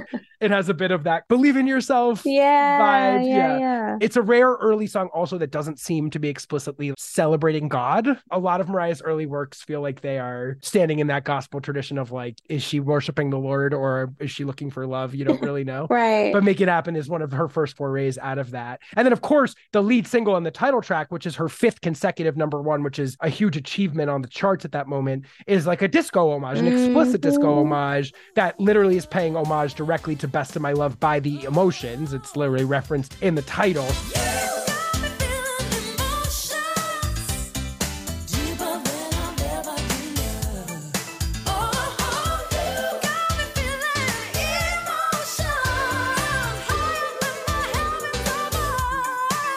There definitely seems to be this taking back of her blackness through this particular music, right? Yes, thousand percent. You can see the turn back to the universal pop orientations, not entirely, but of the first album, and a kind of turning away from that to try and build upon these musical inspirations that are so a part of Mariah's world as a listener, but also as an artist. Right. And I also think Emotions is a really important single because a, it's fantastic. And I think one of the most memorable singles from this early run of albums. You know, it has one of her most iconic employments of the whistle note at the end.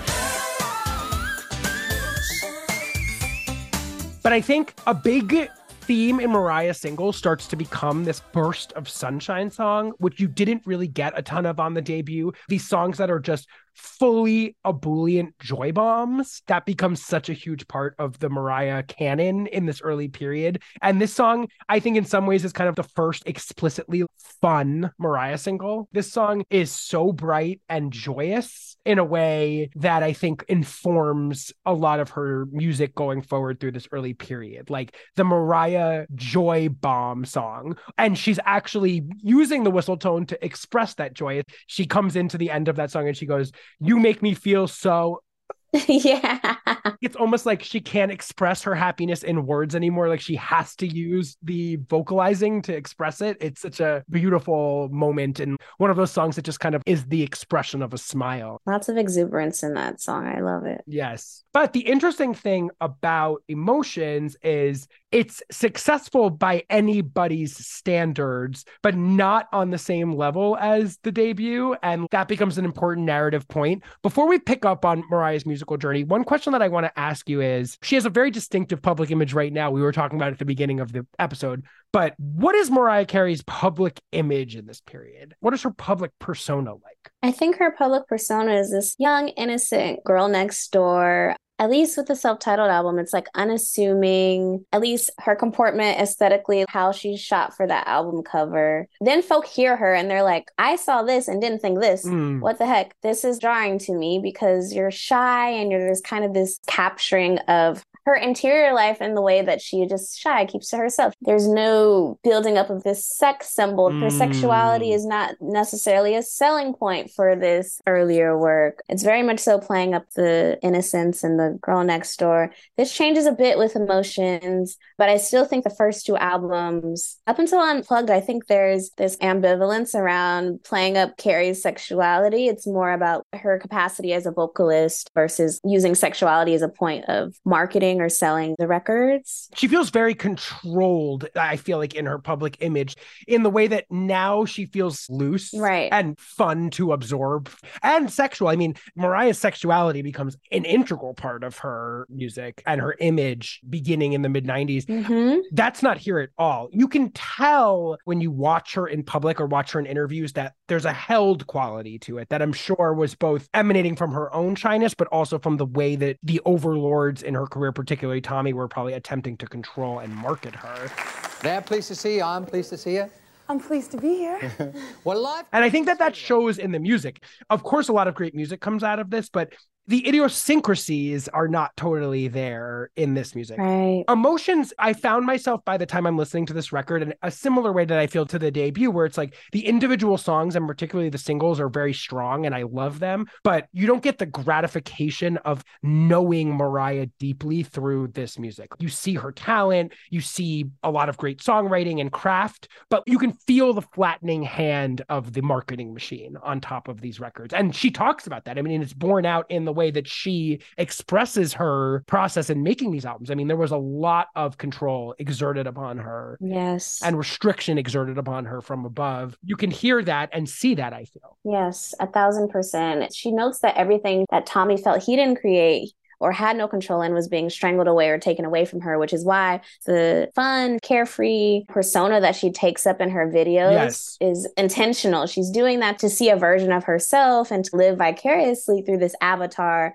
It's like a girl she's pretending to be that she doesn't get to be in her actual life. What is she like in videos? I mean, this is obviously an important music video era. Can you talk about that video persona a little bit? Yeah, I think she's super smiley, super charismatic, fun, carefree. Mhm. jovial. There seems like a level of openness that we know now is she's not experiencing in her personal life. Yeah, Sometimes the kind of ways that she's embodying joy is on like the campy side. They're just so over the top. Yes. But I think a lot of the earlier videos are really also playing up this girl next door aesthetic and the ways mm. that the average viewer is meant to identify with her. Yeah, she's a little shy and coy. Yeah. All right. So going back to the music, Emotions is a big album by other people's standards, but I think is seen as somewhat of a disappointment following the debut. It sells 4 million copies, which is a lot of albums, but not the same amount of albums as the blockbuster debut. It has a number one hit in the title track, Can't Let Go, which is kind of a big ballad in the style of some of the earlier music, goes to number two.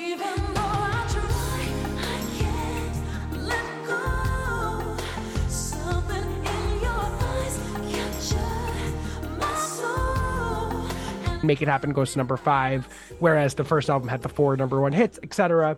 We've referenced this a few times. She has a very famous appearance on MTV Unplugged the following year in 1992, which produces another number one single in I'll Be There, her cover of the Jackson 5 song. Is there anything important that we should know about that unplugged moment? What is the narrative purpose of that moment in your mind? Yeah, the MTV Unplugged session was recorded to promote emotions, but I think it was also meant to demystify that Carey was simply a studio artist and that couldn't hack it live. Mm, right, because she had never toured, which is really important. Yeah, and folks hadn't had the chance to see her perform really live at that point. And due to the really overwhelming reception of the Unplugged performance, then Columbia decided to release it as an EP, but it wasn't the Mm. plan initially. And then I would just say about I'll Be There, is it's chosen as the lead single of the EP, but very rarely do you have a former number one song that's covered to go number one again Yes. especially because Mariah performed this song at Michael Jackson's funeral. I think in some ways it's tying two generations together, right? You have the boomer generation and then you have the Gen X generation that are experiencing music in vastly different ways and a lot of the Gen X's relationship to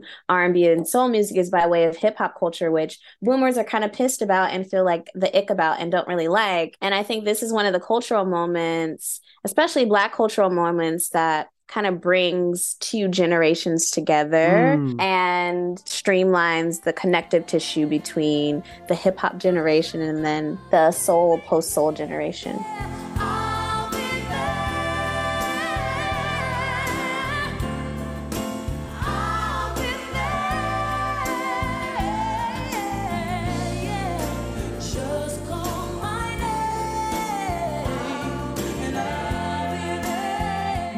Touched on this a little bit, but following the first run of Mariah's success, there's sort of different receptions amongst different communities. I mean, does covering I'll Be There ingratiate her to Black audiences in a way that maybe she needed? Like, how is she received? I talked earlier about how Whitney had to struggle a lot against the criticism from the Black community that she wasn't playing to them. She was sort of trying to obscure her Blackness. Is that something that's also haunting Mariah at this time, narratively? I don't think it is. This is a strange thing because, for all intents and purposes, Mariah is marketed in a way that tries to present her as racially ambiguous. Right. But I think sonically, she's able to cite Black music more explicitly in a way that Whitney did not get the opportunity to by way of Clive Davis's kind of own machinations and what he saw for Whitney's recording career. Yes. The citations are there vocally for Whitney and what she's able to draw upon via her voice versus what influences actually appear at the level of production. So I think that might be part of the reason that Mariah kind of she doesn't go unscathed. People are still curious about her the way that she's racialized or what her race is, but I don't think that folk are really preoccupied with whether she's black enough or not black enough until she takes this deep dive towards hip hop and R&B and then I think some of the discourse definitely changes around is she selling out? Is she using R&B as like a mm. come up even though she's not part of the community I think that's some of the way that that's showing up. So in this moment, it feels like her tapping in in a way that feels related to this question or idea of authenticity Right. that I think gives her some cachet amongst Black listeners. So let's talk about Mariah's third album, which is 1993's Music Box. Now, this is one of the most successful Mariah Carey albums of all time. It's home to a number of her signature, most indelible songs, and a lot of critical songs, I think, in defining what the future of Mariah Carey music will be. It contains two of my all time favorite Mariah Carey songs and is maybe my least favorite of the early three albums overall. It's in some ways, I think, a corrective to emotions. It feels like Tommy was a little bit like, okay, we let the leash get too long and we're going to throw you back inside the box that I want you inside of here. Yeah. And yet, through that, some interesting innovations emerged that set the stage for the next period of Mariah's career. So let's talk about on the bright side. So the first song on this album and the first single is a song called Dream Lover that I think is absolutely critical in the evolution of who Mariah Carey is about to become. hmm In her earlier work, we talked about her collaborators. A primary collaborator that we haven't mentioned thus far is this guy, Walter Afanasieff. He's the producer of a lot of the bombastic early Mariah Carey ballads. And we talked about C+C Music Factory being a new addition to the mix on Emotions. So, in thinking about Dream Lover, Mariah Carey explicitly and importantly brings in a new collaborator whose name is Dave Hall. And Dave Hall has a background in producing hip hop and R&B music more specifically. He famously is involved in Mary J. Blige's seminal debut album What's the 411, which comes out I believe the same year as this record does.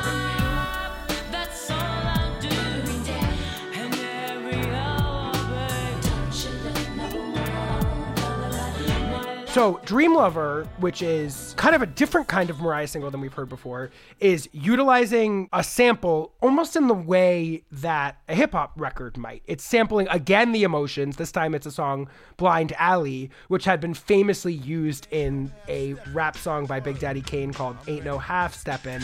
Rappers stepping to me. They wanna get some, but I'm the Kane, so yo, you know the outcome. Another victory. They can't get with me.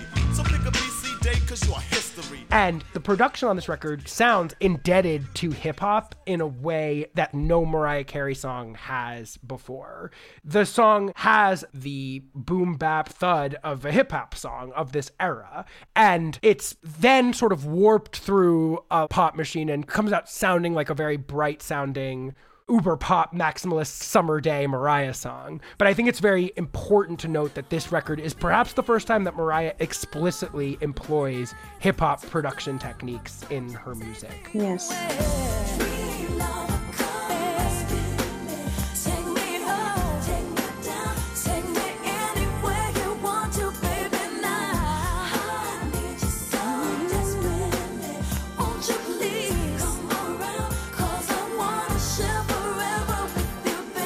To your point, you can tell right away that it's indebted to hip hop. The drum machine, you could hear it pulsing throughout. It's definitely picking up on the way that R&B gets trafficked into hip hop music as well. And holding on to black music is idiomatic. When I say that, I just mean that what we might call genres of black music is always in conversation with the other. Yes. And that Big Daddy Kane sample of the emotions is kind of a citation of that ongoing artistic creative postulate for like the production of black music. Yes. I love Dream Lover. I think it's easy to get swept up in and it's very endearing. And given its purchase in the context of hip hop music, I think it's still a very accessible song. yes. And I think folk listen to it and immediately can get behind it. Yes, 100%. I think the word I come up with in addition to accessible might be effortless. Yeah. it has an effortless quality to it. I think that it's euphoric. It feels like a bright summer day when I listen to it. I'm actually intrigued by the themes of it in the context of what we were talking about regarding her relationship with Tommy, because it's sort of sung from the perspective of somebody who is trapped somewhere but dreaming of the escape of love. I'm interested in what you were talking about earlier in the conversation related to the fact that was there romantic love in Tommy and Mariah's relationship? One of Mariah's continuing motifs is her quote unquote I'm eternally 12 thing. Yeah. Her characterization of herself as perennially a little girl. And this song sort of has that POV of a girl who's dreaming of a Prince Charming and what that might be like and what it might be like to be taken away, to be rescued in a sense. So I think through the effervescence of this song, you also get an interesting insight beneath the surface to someone that was actually felt contained and a little bit caged, that wasn't having this actual experience, but was dreaming of having this experience. Absolutely. It just the kind of pervasive like surveillance that she was beholden to during her marriage with Tommy. And I think that your particular reading does illuminate a lot of this kind of like transcendental state or a state of which in the environment of which you're beholden to, you're trying to extend beyond that and imagine being rescued and swept away. Right, because this was the era of her and Tommy's relationship where things really started to get fraught. Yeah. She talks a lot in the book about how he was keeping tabs on her, surveilling her. Mhm. She called her home with him in Bedford, New York, Sing Sing. She literally felt as though she was imprisoned by this man. So there's something that allows this song to take on additional meaning when you think about it in that context. Like her sort of sitting inside this gilded cage and being like, but what I really want is true love and not this Svengali-ish oppression that's put on me and my artistry. But if you can remove that deeper reading, Dream Lover just also the prototypical Mariah lead single that I think sets the stage for Fantasy and Heartbreaker and a lot of songs that will come after it. And Honey, these effervescent mid-tempo dance bangers that are definitive of Mariah Carey's future style. The second single though is one of her biggest and most signature hits and probably one of my least favorite of Mariah's signature hits. Same. I'm so glad we're on the same page here. This is Hero.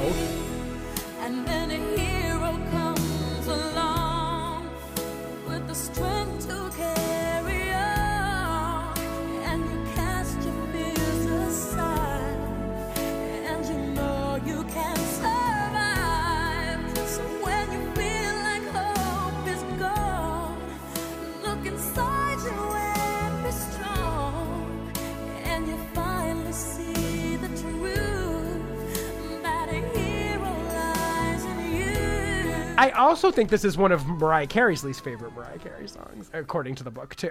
Yeah, I think it ends up being this transcendental song that's really tapping into the American psyche in a particular way. It's written for this movie called Hero. Geena Davis and Dustin Hoffman are in it. So there's a disconnect in my mind between like the depersonalization of the lyrics insofar as they're trying to attend to this universal idea of like the hero, but her vocal performance of it is not that to me. And so when I listen to it, there's this disconnect between lyrically what I'm being encouraged to buy into versus what the vocal performance is actually tapping into and is doing. What is the vocal performance doing in your mind? I get so emotional listening to the vocal performance, but then the lyrics are very, in my mind, corny. Yes. And I disidentify with them at the level of like, Mm. ooh, cringe, corny, like, I don't believe this. Versus how tender Mariah is in singing this and how deeply heartfelt and vulnerable she's being in singing this song. But the vulnerability is missing in the lyric. Right. I completely concur with that read. I think it's interesting that she didn't write it for herself. I mean, this was originally a song she wrote for Gloria Estefan to sing. Which makes sense. Yes, makes way more sense. I mean, it does contain the theme that seems to be definitive of a lot of this early work, which is overcoming adversity through faith. But I agree, it's got like a Disney four year old kind of thing going on to it. It feels like a song for children.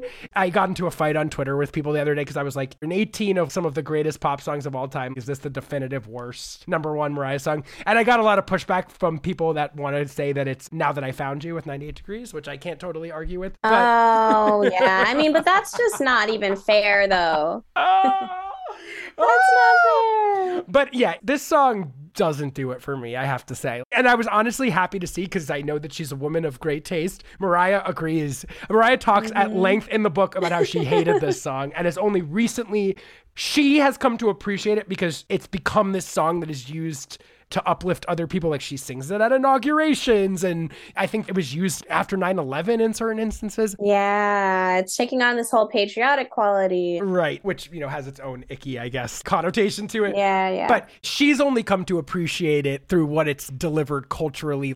She didn't really appreciate it, which that was cleansing to me because this has definitely always been a song that I've not clicked for me, but is a smash hit and is one of her signature songs to many people. So there's that. The rest of this album is a bit of a struggle for me, I have to say. There's some things that I like about it, like I kind of enjoy now that I know being like a full ass house song produced by C+C Music Factory.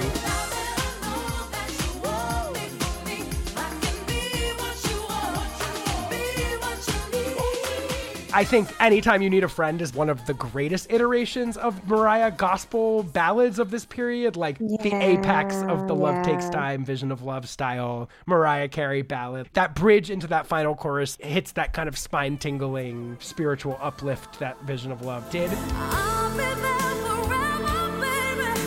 I won't let go. I'll never let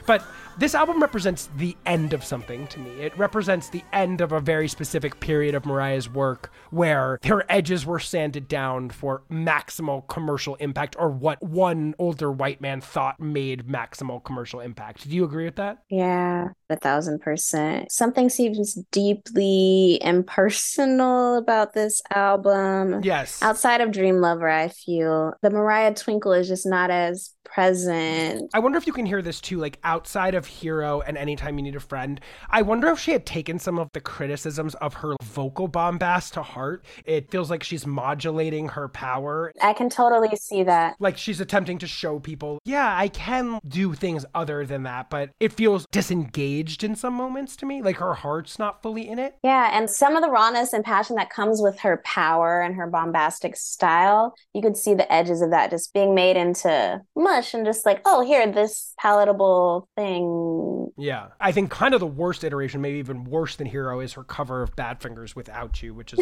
another one of my least favorite Mariah singles. It's just so corny. and living is without you. I can't live. I can't give anymore.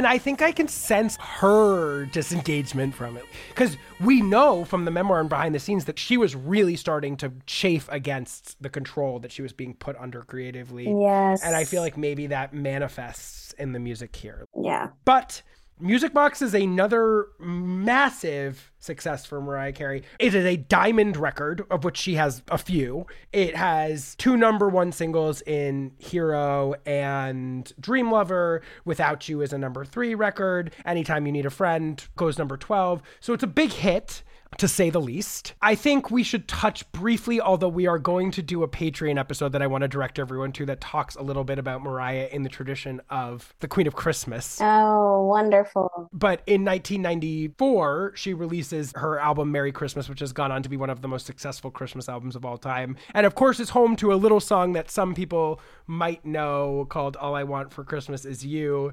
in brief, just because we have to talk about it. Is there anything that you would like to share with us about this perennial holiday classic? Perhaps the only serious addition to the Christmas catalog in the last four decades of American life? Right. I mean, it's so amazing that this ends up being essentially a Christmas standard. Yes. I grew up listening to Motown's iterations of Christmas music and Motown's artist Christmas albums. So her ability is to take those motifs and use them throughout the album, but crystallize them by way of this single. Because we know so many of the motifs that we associate with Christmas, at least in the Western world, use white or whiteness as its anchor.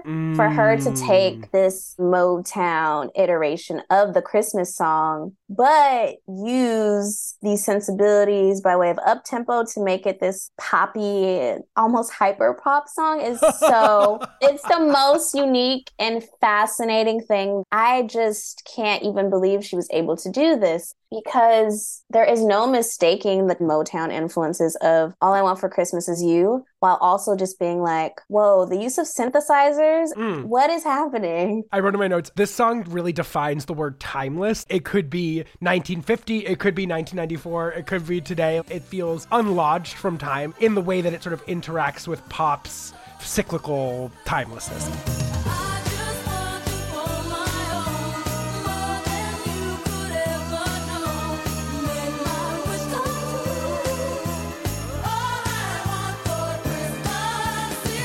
And I think you're right that the most obvious reference point is both Motown and I guess Phil Spector's Wall of Sound, Yes. Ronettes thing going on. Yes, thousand percent. Yeah, and I think it also captures the sort of essence of these early Mariah Carey hits, which is the joy bombness. I mean, it is absolutely ebullient. It's just this effervescent joy bomb. It's a je ne sais quoi song. It's hard to like put your finger on exactly why it's so perfect, but it is perfect. And I think what's funny about it is I don't think a lot of people realize that she wrote it. I think a lot of people think it's a cover of a standard. Like it has the feeling of a standard. Yeah, it's definitely become a, a standard in and of itself, which is very freaking hard to do when it comes to Christmas music because we have our Christmas standards and they Yeah. get reimagined all the time. But this is something wholly singular unto itself, and that's very, very Yeah. hard to do. All right, so I want to conclude this section of our conversation talking about perhaps the most critical album in Mariah Carey's discography. Something I would maybe characterize as the moment where Mariah Carey, as we know her today, begins to really come into form and focus. And that is her fourth album, 1995's Daydream. So before we get into specifics about this record, I'm wondering if you can talk about why this album is different than the previous three Mariah Carey albums. And I mean that in terms of why it sounds different and also how Mariah's approach behind the scenes or perhaps her control over the creative process made it different. So let's start with that. Why is this record a considerable pivot from the previous three Mariah Carey albums in your mind? So this is kind of the height of Mariah's and Tommy's creative differences. And so Mariah's very, in so many words, pissed Yeah. about just the kinds of disagreements that they're having around direction musically and aesthetically. Right, namely that he essentially hates hip hop. Exactly. Kind of being the most important element of that. Like he's actively sort of resentful of and doesn't understand hip hop music. A thousand percent. Whereas Mariah is keenly aware of the rise of hip hop culture in the US and its relationship to pop music and its ever increasing popularization. And it feels very condescending to her because her ears and heart is so attuned to this fairly new cultural formation. And she knows it's about to pop off, Mm. but they couldn't be further apart in their taste and instincts. Part of it has to do with age, but it, I think also it has to do with, again, this idea of control and Mottola feeling like if I don't have control or say over this thing, then it's not going to happen, or I'm going to dismiss it or undercut it or make it seem trivial or dismiss it altogether. And I think also some of her rage gets channeled by way of her work with David Morales to work on remixes and make remixes. Mm. As she writes in her autobiography, she's able to make herself happy by Mm. making work that is meant for the club kids that she adores and adore her. Some of the remixes are complete rewrites, some are all new vocal tracks. Some may be recycling more from the original than others, but this is the lane that she gets to kind of channel some of her creative frustration and angst. And she said working with Morales late nights in her home studio in Sing Sing is a way that she found liberation, was able to feel free even for a fleeting moment.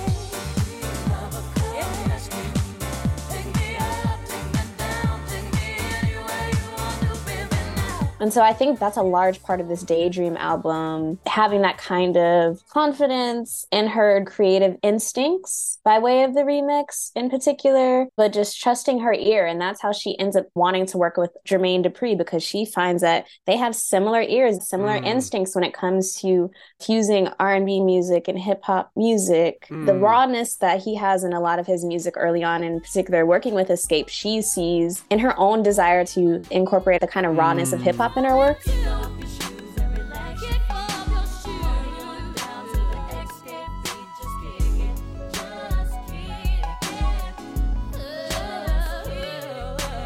So there's all these ways that Daydream gets to be this launching pad for this new iteration of Mariah that's trying to disentangle herself from a Tommy Mottola and trying to, as an individual, right, um, have some sort of freedom, but even artistically reclaim her own creative freedom. So I think that that's some of the ways that she gets to Daydream and how Daydream becomes this new iteration of Mariah Carey, albeit one that we're more familiar with now. Right, exactly. But at the time felt kind of radical. Right. Yeah, I mean, it's so interesting looking back at this record. There's a few things I want to say. One is it feels almost caught in between Mariah and Tommy. Half of this album feels like it's stuck in an old adult contemporary Mariah Carey, and some of it feels thrillingly forward thinking. And she sounds notably different on various tracks here. You can sort of feel the excitement in the air on tracks where you got the sense that she was given permission to be the young woman that she was. I mean, the young black woman that she was, we should say also. I mean, you're also dealing with the conflict between an older white man and a young woman of color who is part of the hip hop generation Mhm. and who has had very little avenue to incorporate what she understands is going to be the central focus of youth culture. I mean, already is in many elements of youth culture, but is about to become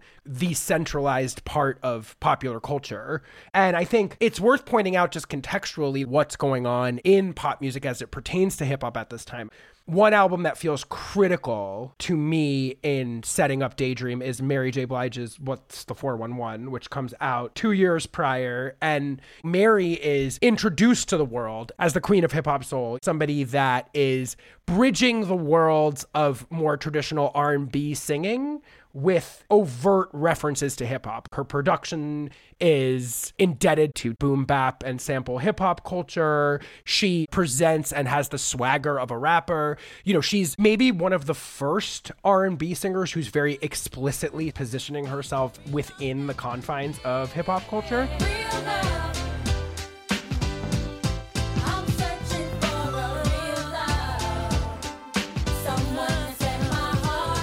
And I think that that speaks to what makes Mary a fascinating artist, but also the continuing centralization of the genre in general. I mean, you're also in a period where Biggie is exploding. You're in a period where Tupac is exploding, and not just exploding within the traditional confines of hip hop, but really crossing over. Hip hop had obviously crossed over in the late 80s with Run DMC and acts like that, but hip hop and an aggressive sort of street oriented style of hip hop was having a huge moment of pop crossover. You know, you're just prior to the emergence emergence of Jay Z, who obviously figure into Mariah's later 90s career. And so there is this very obvious undercurrent where hip hop is no longer a fun niche genre that the mainstream pop is aware of and flirts with periodically, but is becoming a very important part of mainstream and particularly white American culture at this moment. I think that's important context for like what Mariah is going to do here and why she is so prescient because at the same time outside of a Mary J Blige there really has not been a mainstream pop superstar. I mean, I think Janet maybe has done this in a couple of instances. Mm-hmm. Madonna even on albums like Bedtime Stories or Erotica has dabbled in certain hip hop aesthetics, but there hasn't been this wholehearted full fusion embrace by a mainstream superstar of hip hop culture and contemporary hip hop culture in this way. So I think there is a spark of genius here that Mariah is the fulcrum point in and maybe just get something that's going to be such a critical part of pop music moving forward. So I feel like those are all important context here. And I think the other thing that needs to just get stated, which I think is already very clear to people, is tell me if you disagree with this characterization. Okay. Mariah prior to Daydream is not cool to the public. she may have been a cool chick underneath it all. Right. But the way she's been marketed to this point, she's the biggest, broadest pop product possible. But I don't think people saw Mariah Carey as cool. Yeah, I mean, I think if some of the ways that blackness and the notion of being cool, especially in relation to hip hop culture, is emergent at that time, and that is something that folk are gravitating towards in pop music, Mariah prior Daydream is not that. Yeah. Unless you maybe know her interpersonally, she's not giving that at all. Right. Definitely adult contemporary vibes. I would definitely agree with you in that way. Yeah. All right. So before we even talk about the rest of music on Daydream, I think we need to talk about fantasy in particular because I believe this to be the most important song in Mariah's discography and also perhaps one of the 20 most important pop songs maybe ever created. So let's talk a little bit about the original fantasy and then let's talk about the remix. What is happening on the original fantasy? This is, of course, the lead single from this record. It famously utilizes a sample from Tom Club's Genius of Love. Mm-hmm. How is this record building on things Mariah has done in the past? For instance, Dream Lover. And what is new here? Before we get to the remix, what is this song doing exactly? I think the young energy of like a dream lover is paralleling this young energy of a fantasy. Yeah. And I think what makes this record different is obviously the use of Genius of Love, which is this electro funk song from the 1980s. So it gives us more hip hop adjacent rhythm section. Mm. There's more bounce to it.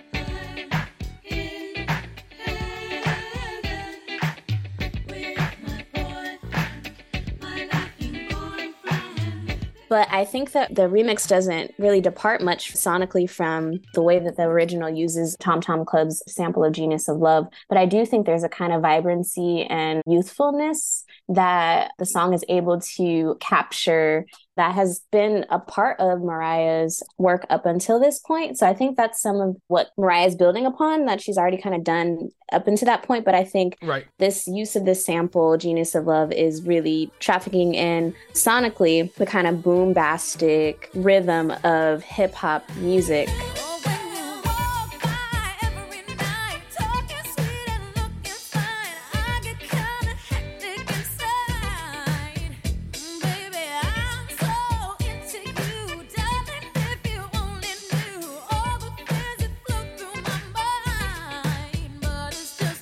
Know, Mariah has sampled music in the past, but there's a way in which this sample is employed and its obviousness, I think, makes it part and parcel with hip hop culture. Mm-hmm. Part of hip hop culture is this kind of postmodern recontextualizing of past, particularly black musical styles, into something contemporary and fresh. Like it's a postmodern take on that. And I think this song is a pop star utilizing samples in the way that rappers and hip hop artists had done to this point, in that the sample is obvious, it's there, she's interpolating literal lyrics from the song on the bridge, which will then become the chorus of the mm-hmm. remix. So I think that that is one of the ways that this song is explicitly hip hop in the way that like Dream Lover is utilizing elements of hip hop but doesn't feel hip hop itself. Whereas this song feels hip hop itself, not to mention the sort of use of that G funk synthesizer noise that kind of runs through the verses. So there's very explicit nods to hip hop. Of course, and speaking about Mary J. Blige, Dave Hall produces this song with Mariah, and he's a famous Mary J. Blige collaborator. So again, Mary J. can't be underestimated in her influence on this here. But Mary J. is also seen so much more as an R&B star at this time in her career, whereas Mariah is the purest pop mm-hmm. figure of the moment. Moment. And then I think one of the things that feels important to setting up why the remix is even more of a cultural shift is I think the employment of the voice here still feels tied to old Mariah on the original. Right. She is belting through this song. Oh, when you walk by, you know, it's like it's full voice, and Yeah, then the chorus voice. has a full belt to it when she gets to that chorus.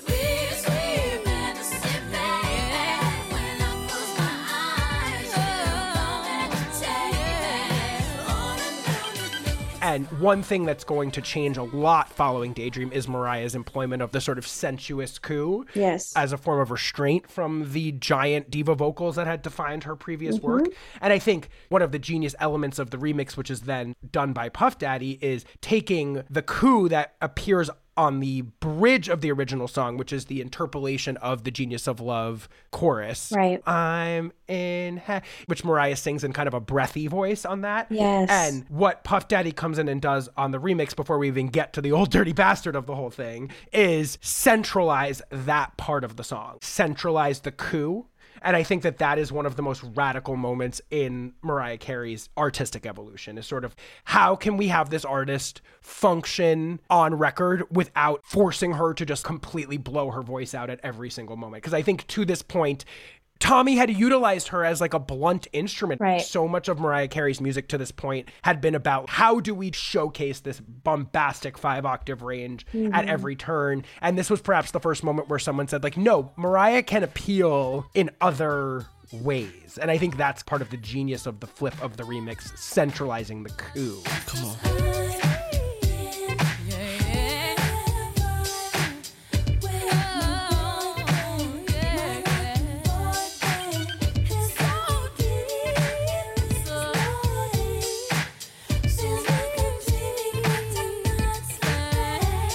And that's keeping so true to the heart of hip hop as a culture. Like it's about all of the elements. It's not simply about the MC over the DJ. It's in this context, every element to the remix is equally important. Whereas Mariah, for better, for worse, I guess in the earlier part, pre Daydream, it's pretty clear that her voice is what matters most and what's the singular focus of listening for consumers or folk that are listening to her work. But whereas a track like the fantasy remix, all of the parts matter. And if any part falls out, it's just not the same record. It's not the same track. So yeah, I definitely feel like even if not explicitly, implicitly, there's this super hip hop sensibility in that mm. all parts matter. Yes. Everyone's contribution matters. You know, it's about the collective, it's about the collaborative, it's not about the singular artist. Yeah. Right. I love that point. That's such a mm-hmm. good point. And that brings us to probably the most radical element of this remix, which is the addition of Wu Tang Clan, Bon Vivant slash borderline crazy person, Ol' Dirty Bastard. May he rest in peace. Rest in peace, ODB. I love you forever. Yes, probably one of the most thrilling voices in pop music history. Can you just characterize for people who don't understand this or who only understand Mariah through a contemporary filter where we think of her as a product of hip hop, how radical and strange it might have been for a contemporary radio listener in 1995 to hear Mariah Carey and Ol' Dirty Bastard on a song together? I mean, it's one thing to have a rapper be featured on your remix, but to have ODB featured, I mean, and folk have been exposed to ODB by way of Wu Tang Clan and his solo work. Shimmy, shimmy, y'all, shimmy, shimmy, yeah. Give me the mic so I can take it away. Off on natural charge. Yeah, from the home of the Dodger Brooklyn squad. But I think at this point, Wu Tang Clan is still tries to at least frame itself with the underground. Yes, for sure. for a figure like ODB, who for all intents and purposes is very irreverent in his self possession, Yes. irreverent in the way that he performs. And that's also a large part of the way that the Wu Tang Clan tries to represent itself. It's like Wu Tang Clan is for the kids, right? But it's this kind of play on like, we are going to keep it hip hop. We are not concerned with selling of records and albums. We are going to speak from the very positionality of which this work comes out of. And we're not trying to tailor this work to make it palatable for anyone. So to employ ODB, who is also, I feel like, one of the most underrated members of the Wu Tang Clan, who doesn't always get his shine, who is the more, I guess, quirky and freewheeling, perhaps. Yeah, absolutely. Members of the Wu Tang Clan. In that moment, it's such a shock and surprise. But I also love that Mariah is just so insistent about ODB, even when she plays ODB's verse for Tommy Mottola, and he's like, What the fuck is this shit? Like, use my language. What is this? I could do this. Totally being a hater. Mm-hmm. And that could have been a moment where she could have been like, Oh my gosh, what am I going to do now? It's not gelling or like he doesn't like it, he hates it, da, da, da. but she was like, Nope, this is the remix. This is the song. I don't care if you don't like it. Truly trusting her gut and her instincts. Me and Mariah go back like babies with pacifiers. Old dirt dog, no liar. Keep the fantasy hot like fire. jump, jump. Let me see you do the stomp.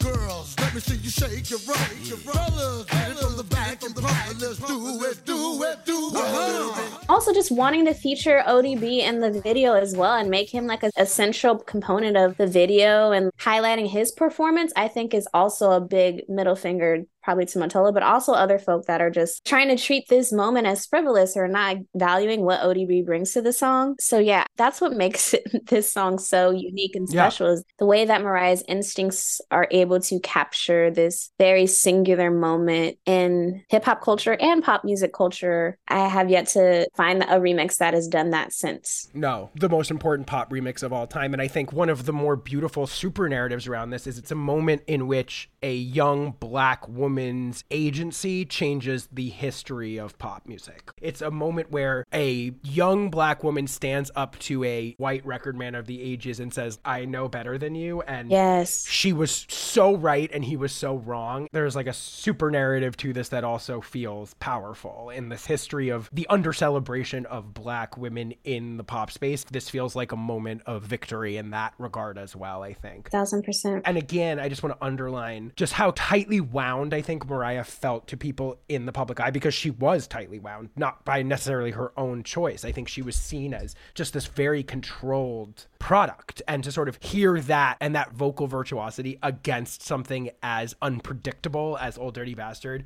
it's that contrast, I think, that makes the record so memorable and effective outside of just what an incredible idea it is. It's also just an amazing display of contrast. It's such a great combination in that way. I always think about how radical it was to hear Mariah Carey, the most central, broad seeming pop star, singing the lyrics, What you gonna do when you get out of jail? Right? Yeah. So obviously, Fantasy is a massive hit. It's both one of the most important hits of Mariah's career, and also you can think of the entire lineage. I mean, pop stars had collaborated with rappers in the past, but this is the real big boom moment of every Jennifer Lopez song, every Ashanti Ja Rule collaboration. Eventually, when you hear Drake vacillating between singing and rapping, all of this can be tied back to this moment. I mean, Fantasy is obviously both very important and also the most fun. What a blast. What an incredibly fun song this is. Let's talk about the rest of Daydream. What's going on on the rest of Daydream? How does it slot into the conversation we're having about the increasing centralization of hip hop and also the conversation we're having about Mariah attempting to seize control of her career and Tommy's continued influence on her career? I think this album, as you noted earlier, it still seems somewhat split between the adult contemporary sound and then this new direction for Mariah that is very invested in fusing pop, R&B, and hip hop together. Yes. So much like Mariah's trying to feature the black genius of ODB, her collaboration with Boyz II Men on One Sweet Day is also this amazing moment of just black genius at its apex in Mm. pop music.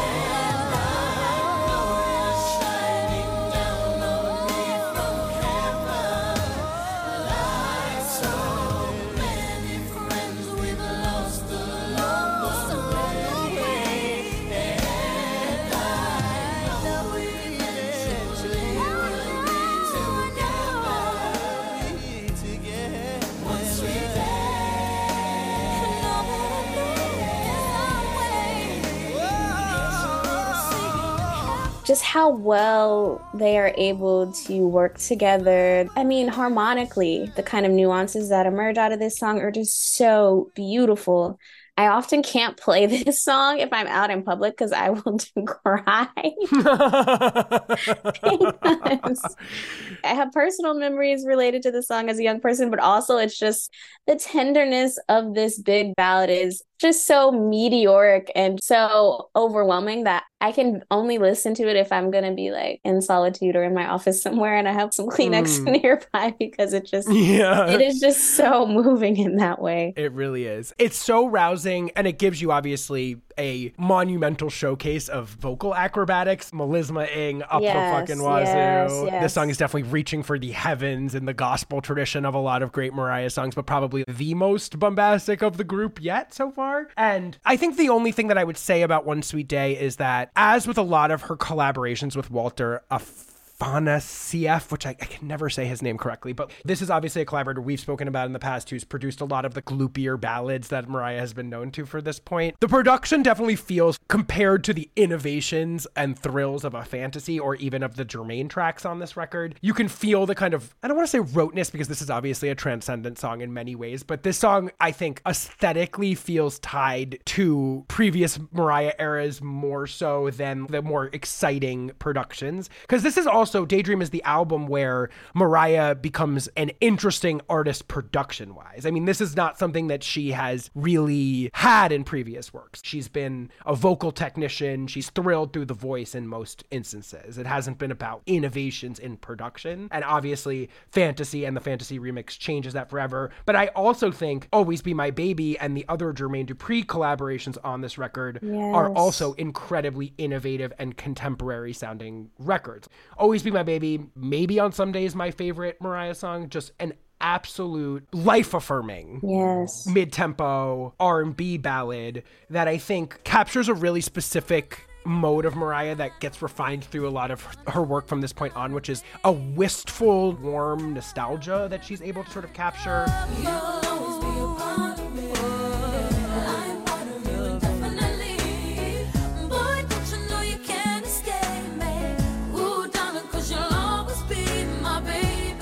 it has that bounce of a contemporary hip hop song Right, the boom bap is there for sure. Exactly. And it features a mode of Mariah that I don't think we've ever really seen before, which is kind of this breezy and relaxed tone. I think Mariah had been known for that point for melodrama and bombast and all these words that we use all the time. And there's something about this record which feels very instructive to a lot of her songs that will come after it, which is this kind of ease, this breeziness, the relaxed nature of the delivery of the vocals on this song feels so smart, so canny, such an important move away from the sort of stylized diva vocals of the previous generation and looking ahead towards what R&B divas are going to sound like coming after her.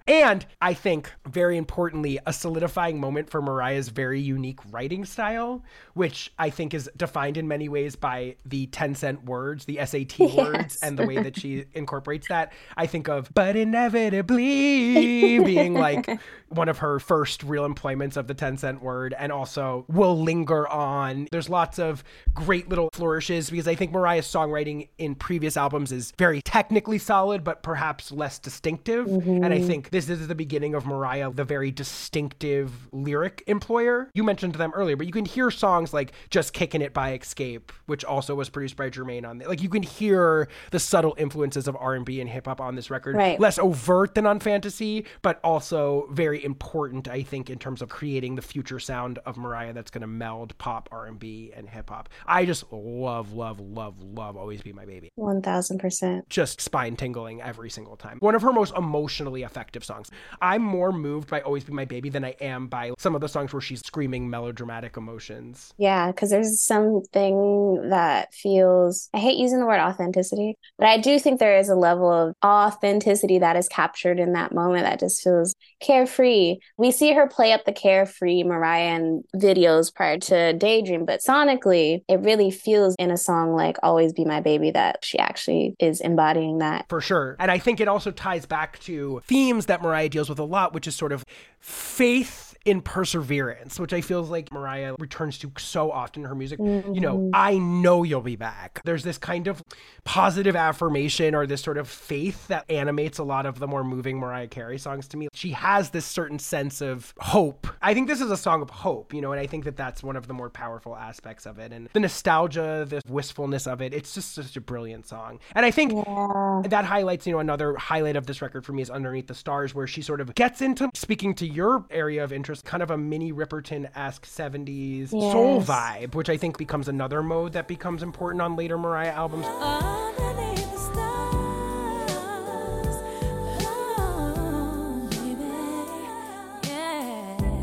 I think again, speaking to the connection to Always Be My Baby, she's very good at capturing a moment in her lyrics. Here's how this felt. Here's how the weather was in this moment. Here was the temperature of the room underneath the stars, wrapped in a warm, gentle breeze, she says. She alludes directly to the Bloodstone song, Natural High. She talks about being on a natural high. There's something very intimate and warm and nostalgic about this song as well. Not to mention, rhapsodizing a 10 cent word. I love that some of these quirks start to come through in the music here. Yeah, it's something you take for granted in the later work, but to see it being emergent in that context is really, really cool to see. Yeah. And then the last thing that I want to highlight, and then I want to ask you if there's anything else you want to talk about about Daydream, is the song Long Ago Mm. feels very critical because this is another Jermaine Dupri production.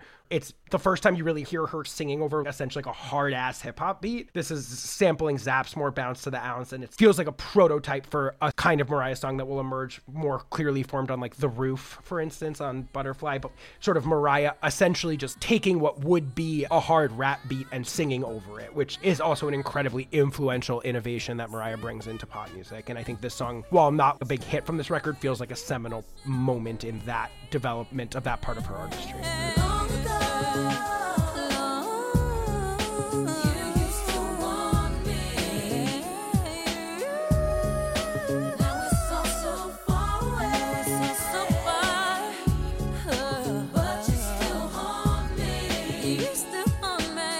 Yeah, a thousand percent. I'm a big Journey fan, so I like the open arms cover. Oh, see, we're not to be there. This is the moment where I'm I like, know, the I'm 80s covers. No. I'm sorry, I'm corny. I love it. You know, I respect you.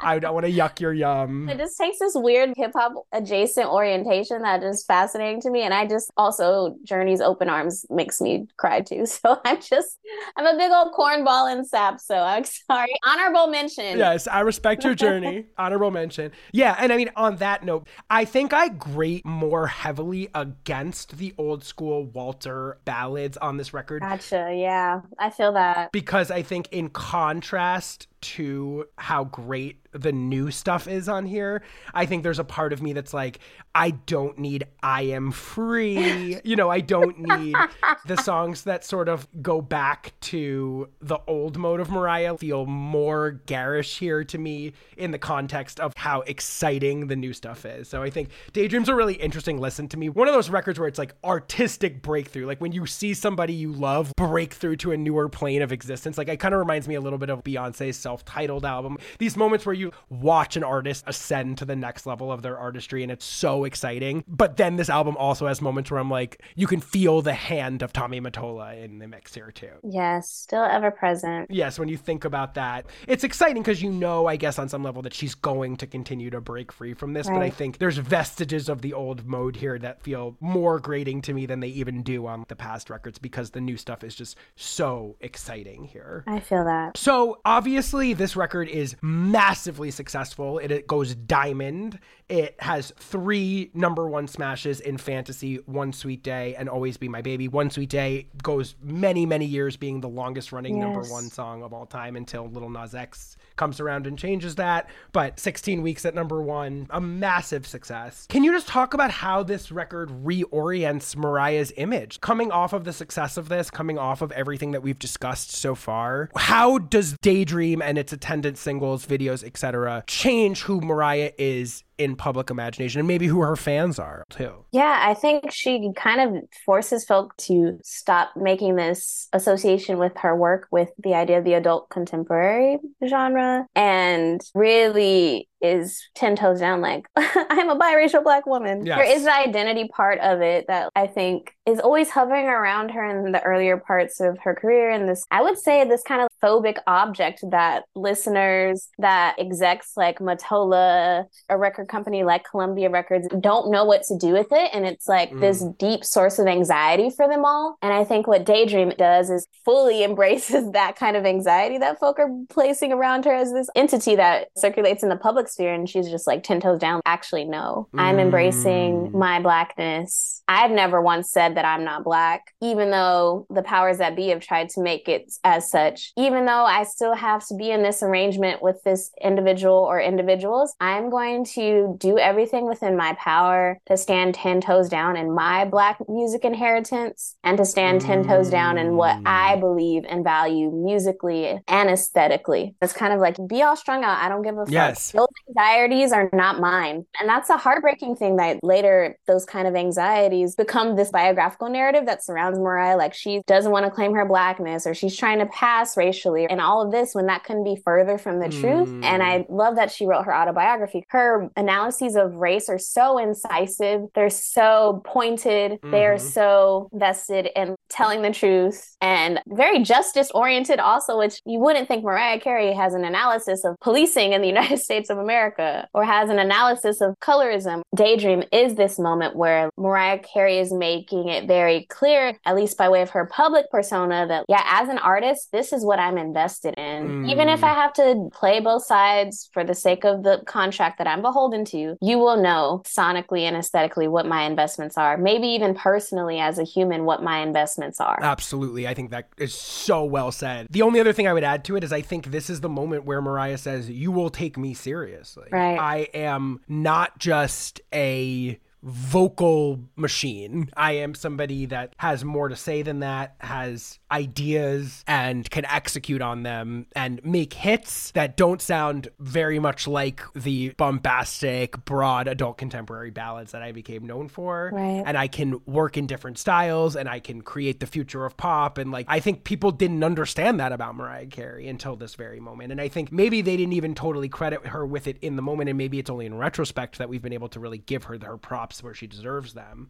I guess on that note, my last question or my second to last question before we get out of here is what do you think Mariah still had to prove? Here you have somebody who's coming off of four of the biggest pop albums of the 90s, kind of an unbroken run of massive success, constantly building on her artistry. She's proven herself over and over again. Right. What do you think coming into the latter half of the 90s, Mariah Carey still has to prove as an artist? I don't think she has to prove anything, but I think she feels like she has to show folk that she is a songwriter. Mm. Her pen goes crazy. So I think that's why a butterfly and a rainbow, you can see some of the little nuances lyrically that she is employing in some tracks in Daydream. Mhm. You see those become more refined and actualized on albums like Butterfly and Rainbow. But I think the latter half of her career, she's really was like, man, my pen is not to be messed with. And I Mhm. am a songwriter as much as I am a vocalist and performer. I don't know if she feels self conscious about that, but I do feel like there's something about songwriting, especially in the earlier parts of her career where folk are like, you're a great vocalist, but I'm not sure about your songwriting. Right. I don't think she has anything to prove. I don't think she herself maybe feels that way, but I think she's really like, okay, now you know that I'm not the studio artist. Right. I'm going to go crazy with my pen. And there will be no denial of my ability to songwrite. hmm That idiosyncratic approach to songwriting is going to be something that we're going to get to explore, especially in the next episode. And I'm very excited to talk about some of my favorite Mariah isms that emerge in this period. It's going to be amazing. Yeah. I can't wait. So, my last question for you is what is an underrated Mariah song from the period we've talked about today? Maybe something we just haven't highlighted that you just think people should know that maybe they wouldn't know that we could send the podcast out on? I do like open arms, but we don't have to go out on that. That would make you cringe so hard. I will not make you suffer through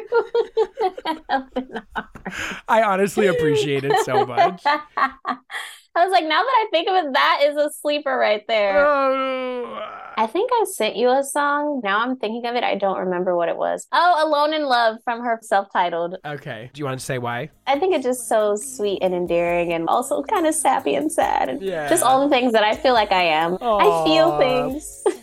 all the time. Aw, me too. Me too. Me too. Me too. I'm with you. Maybe I don't experience it through Journey covers, but I definitely experience it through other things. Well, one thing you definitely are brilliant, and I can't thank you enough for being on the show. Let's go out on Alone in Love. Dr. Proctor, thank you again for being on the show. Thank you for having me. This has been amazing. Yay. Yay. I look into your eyes,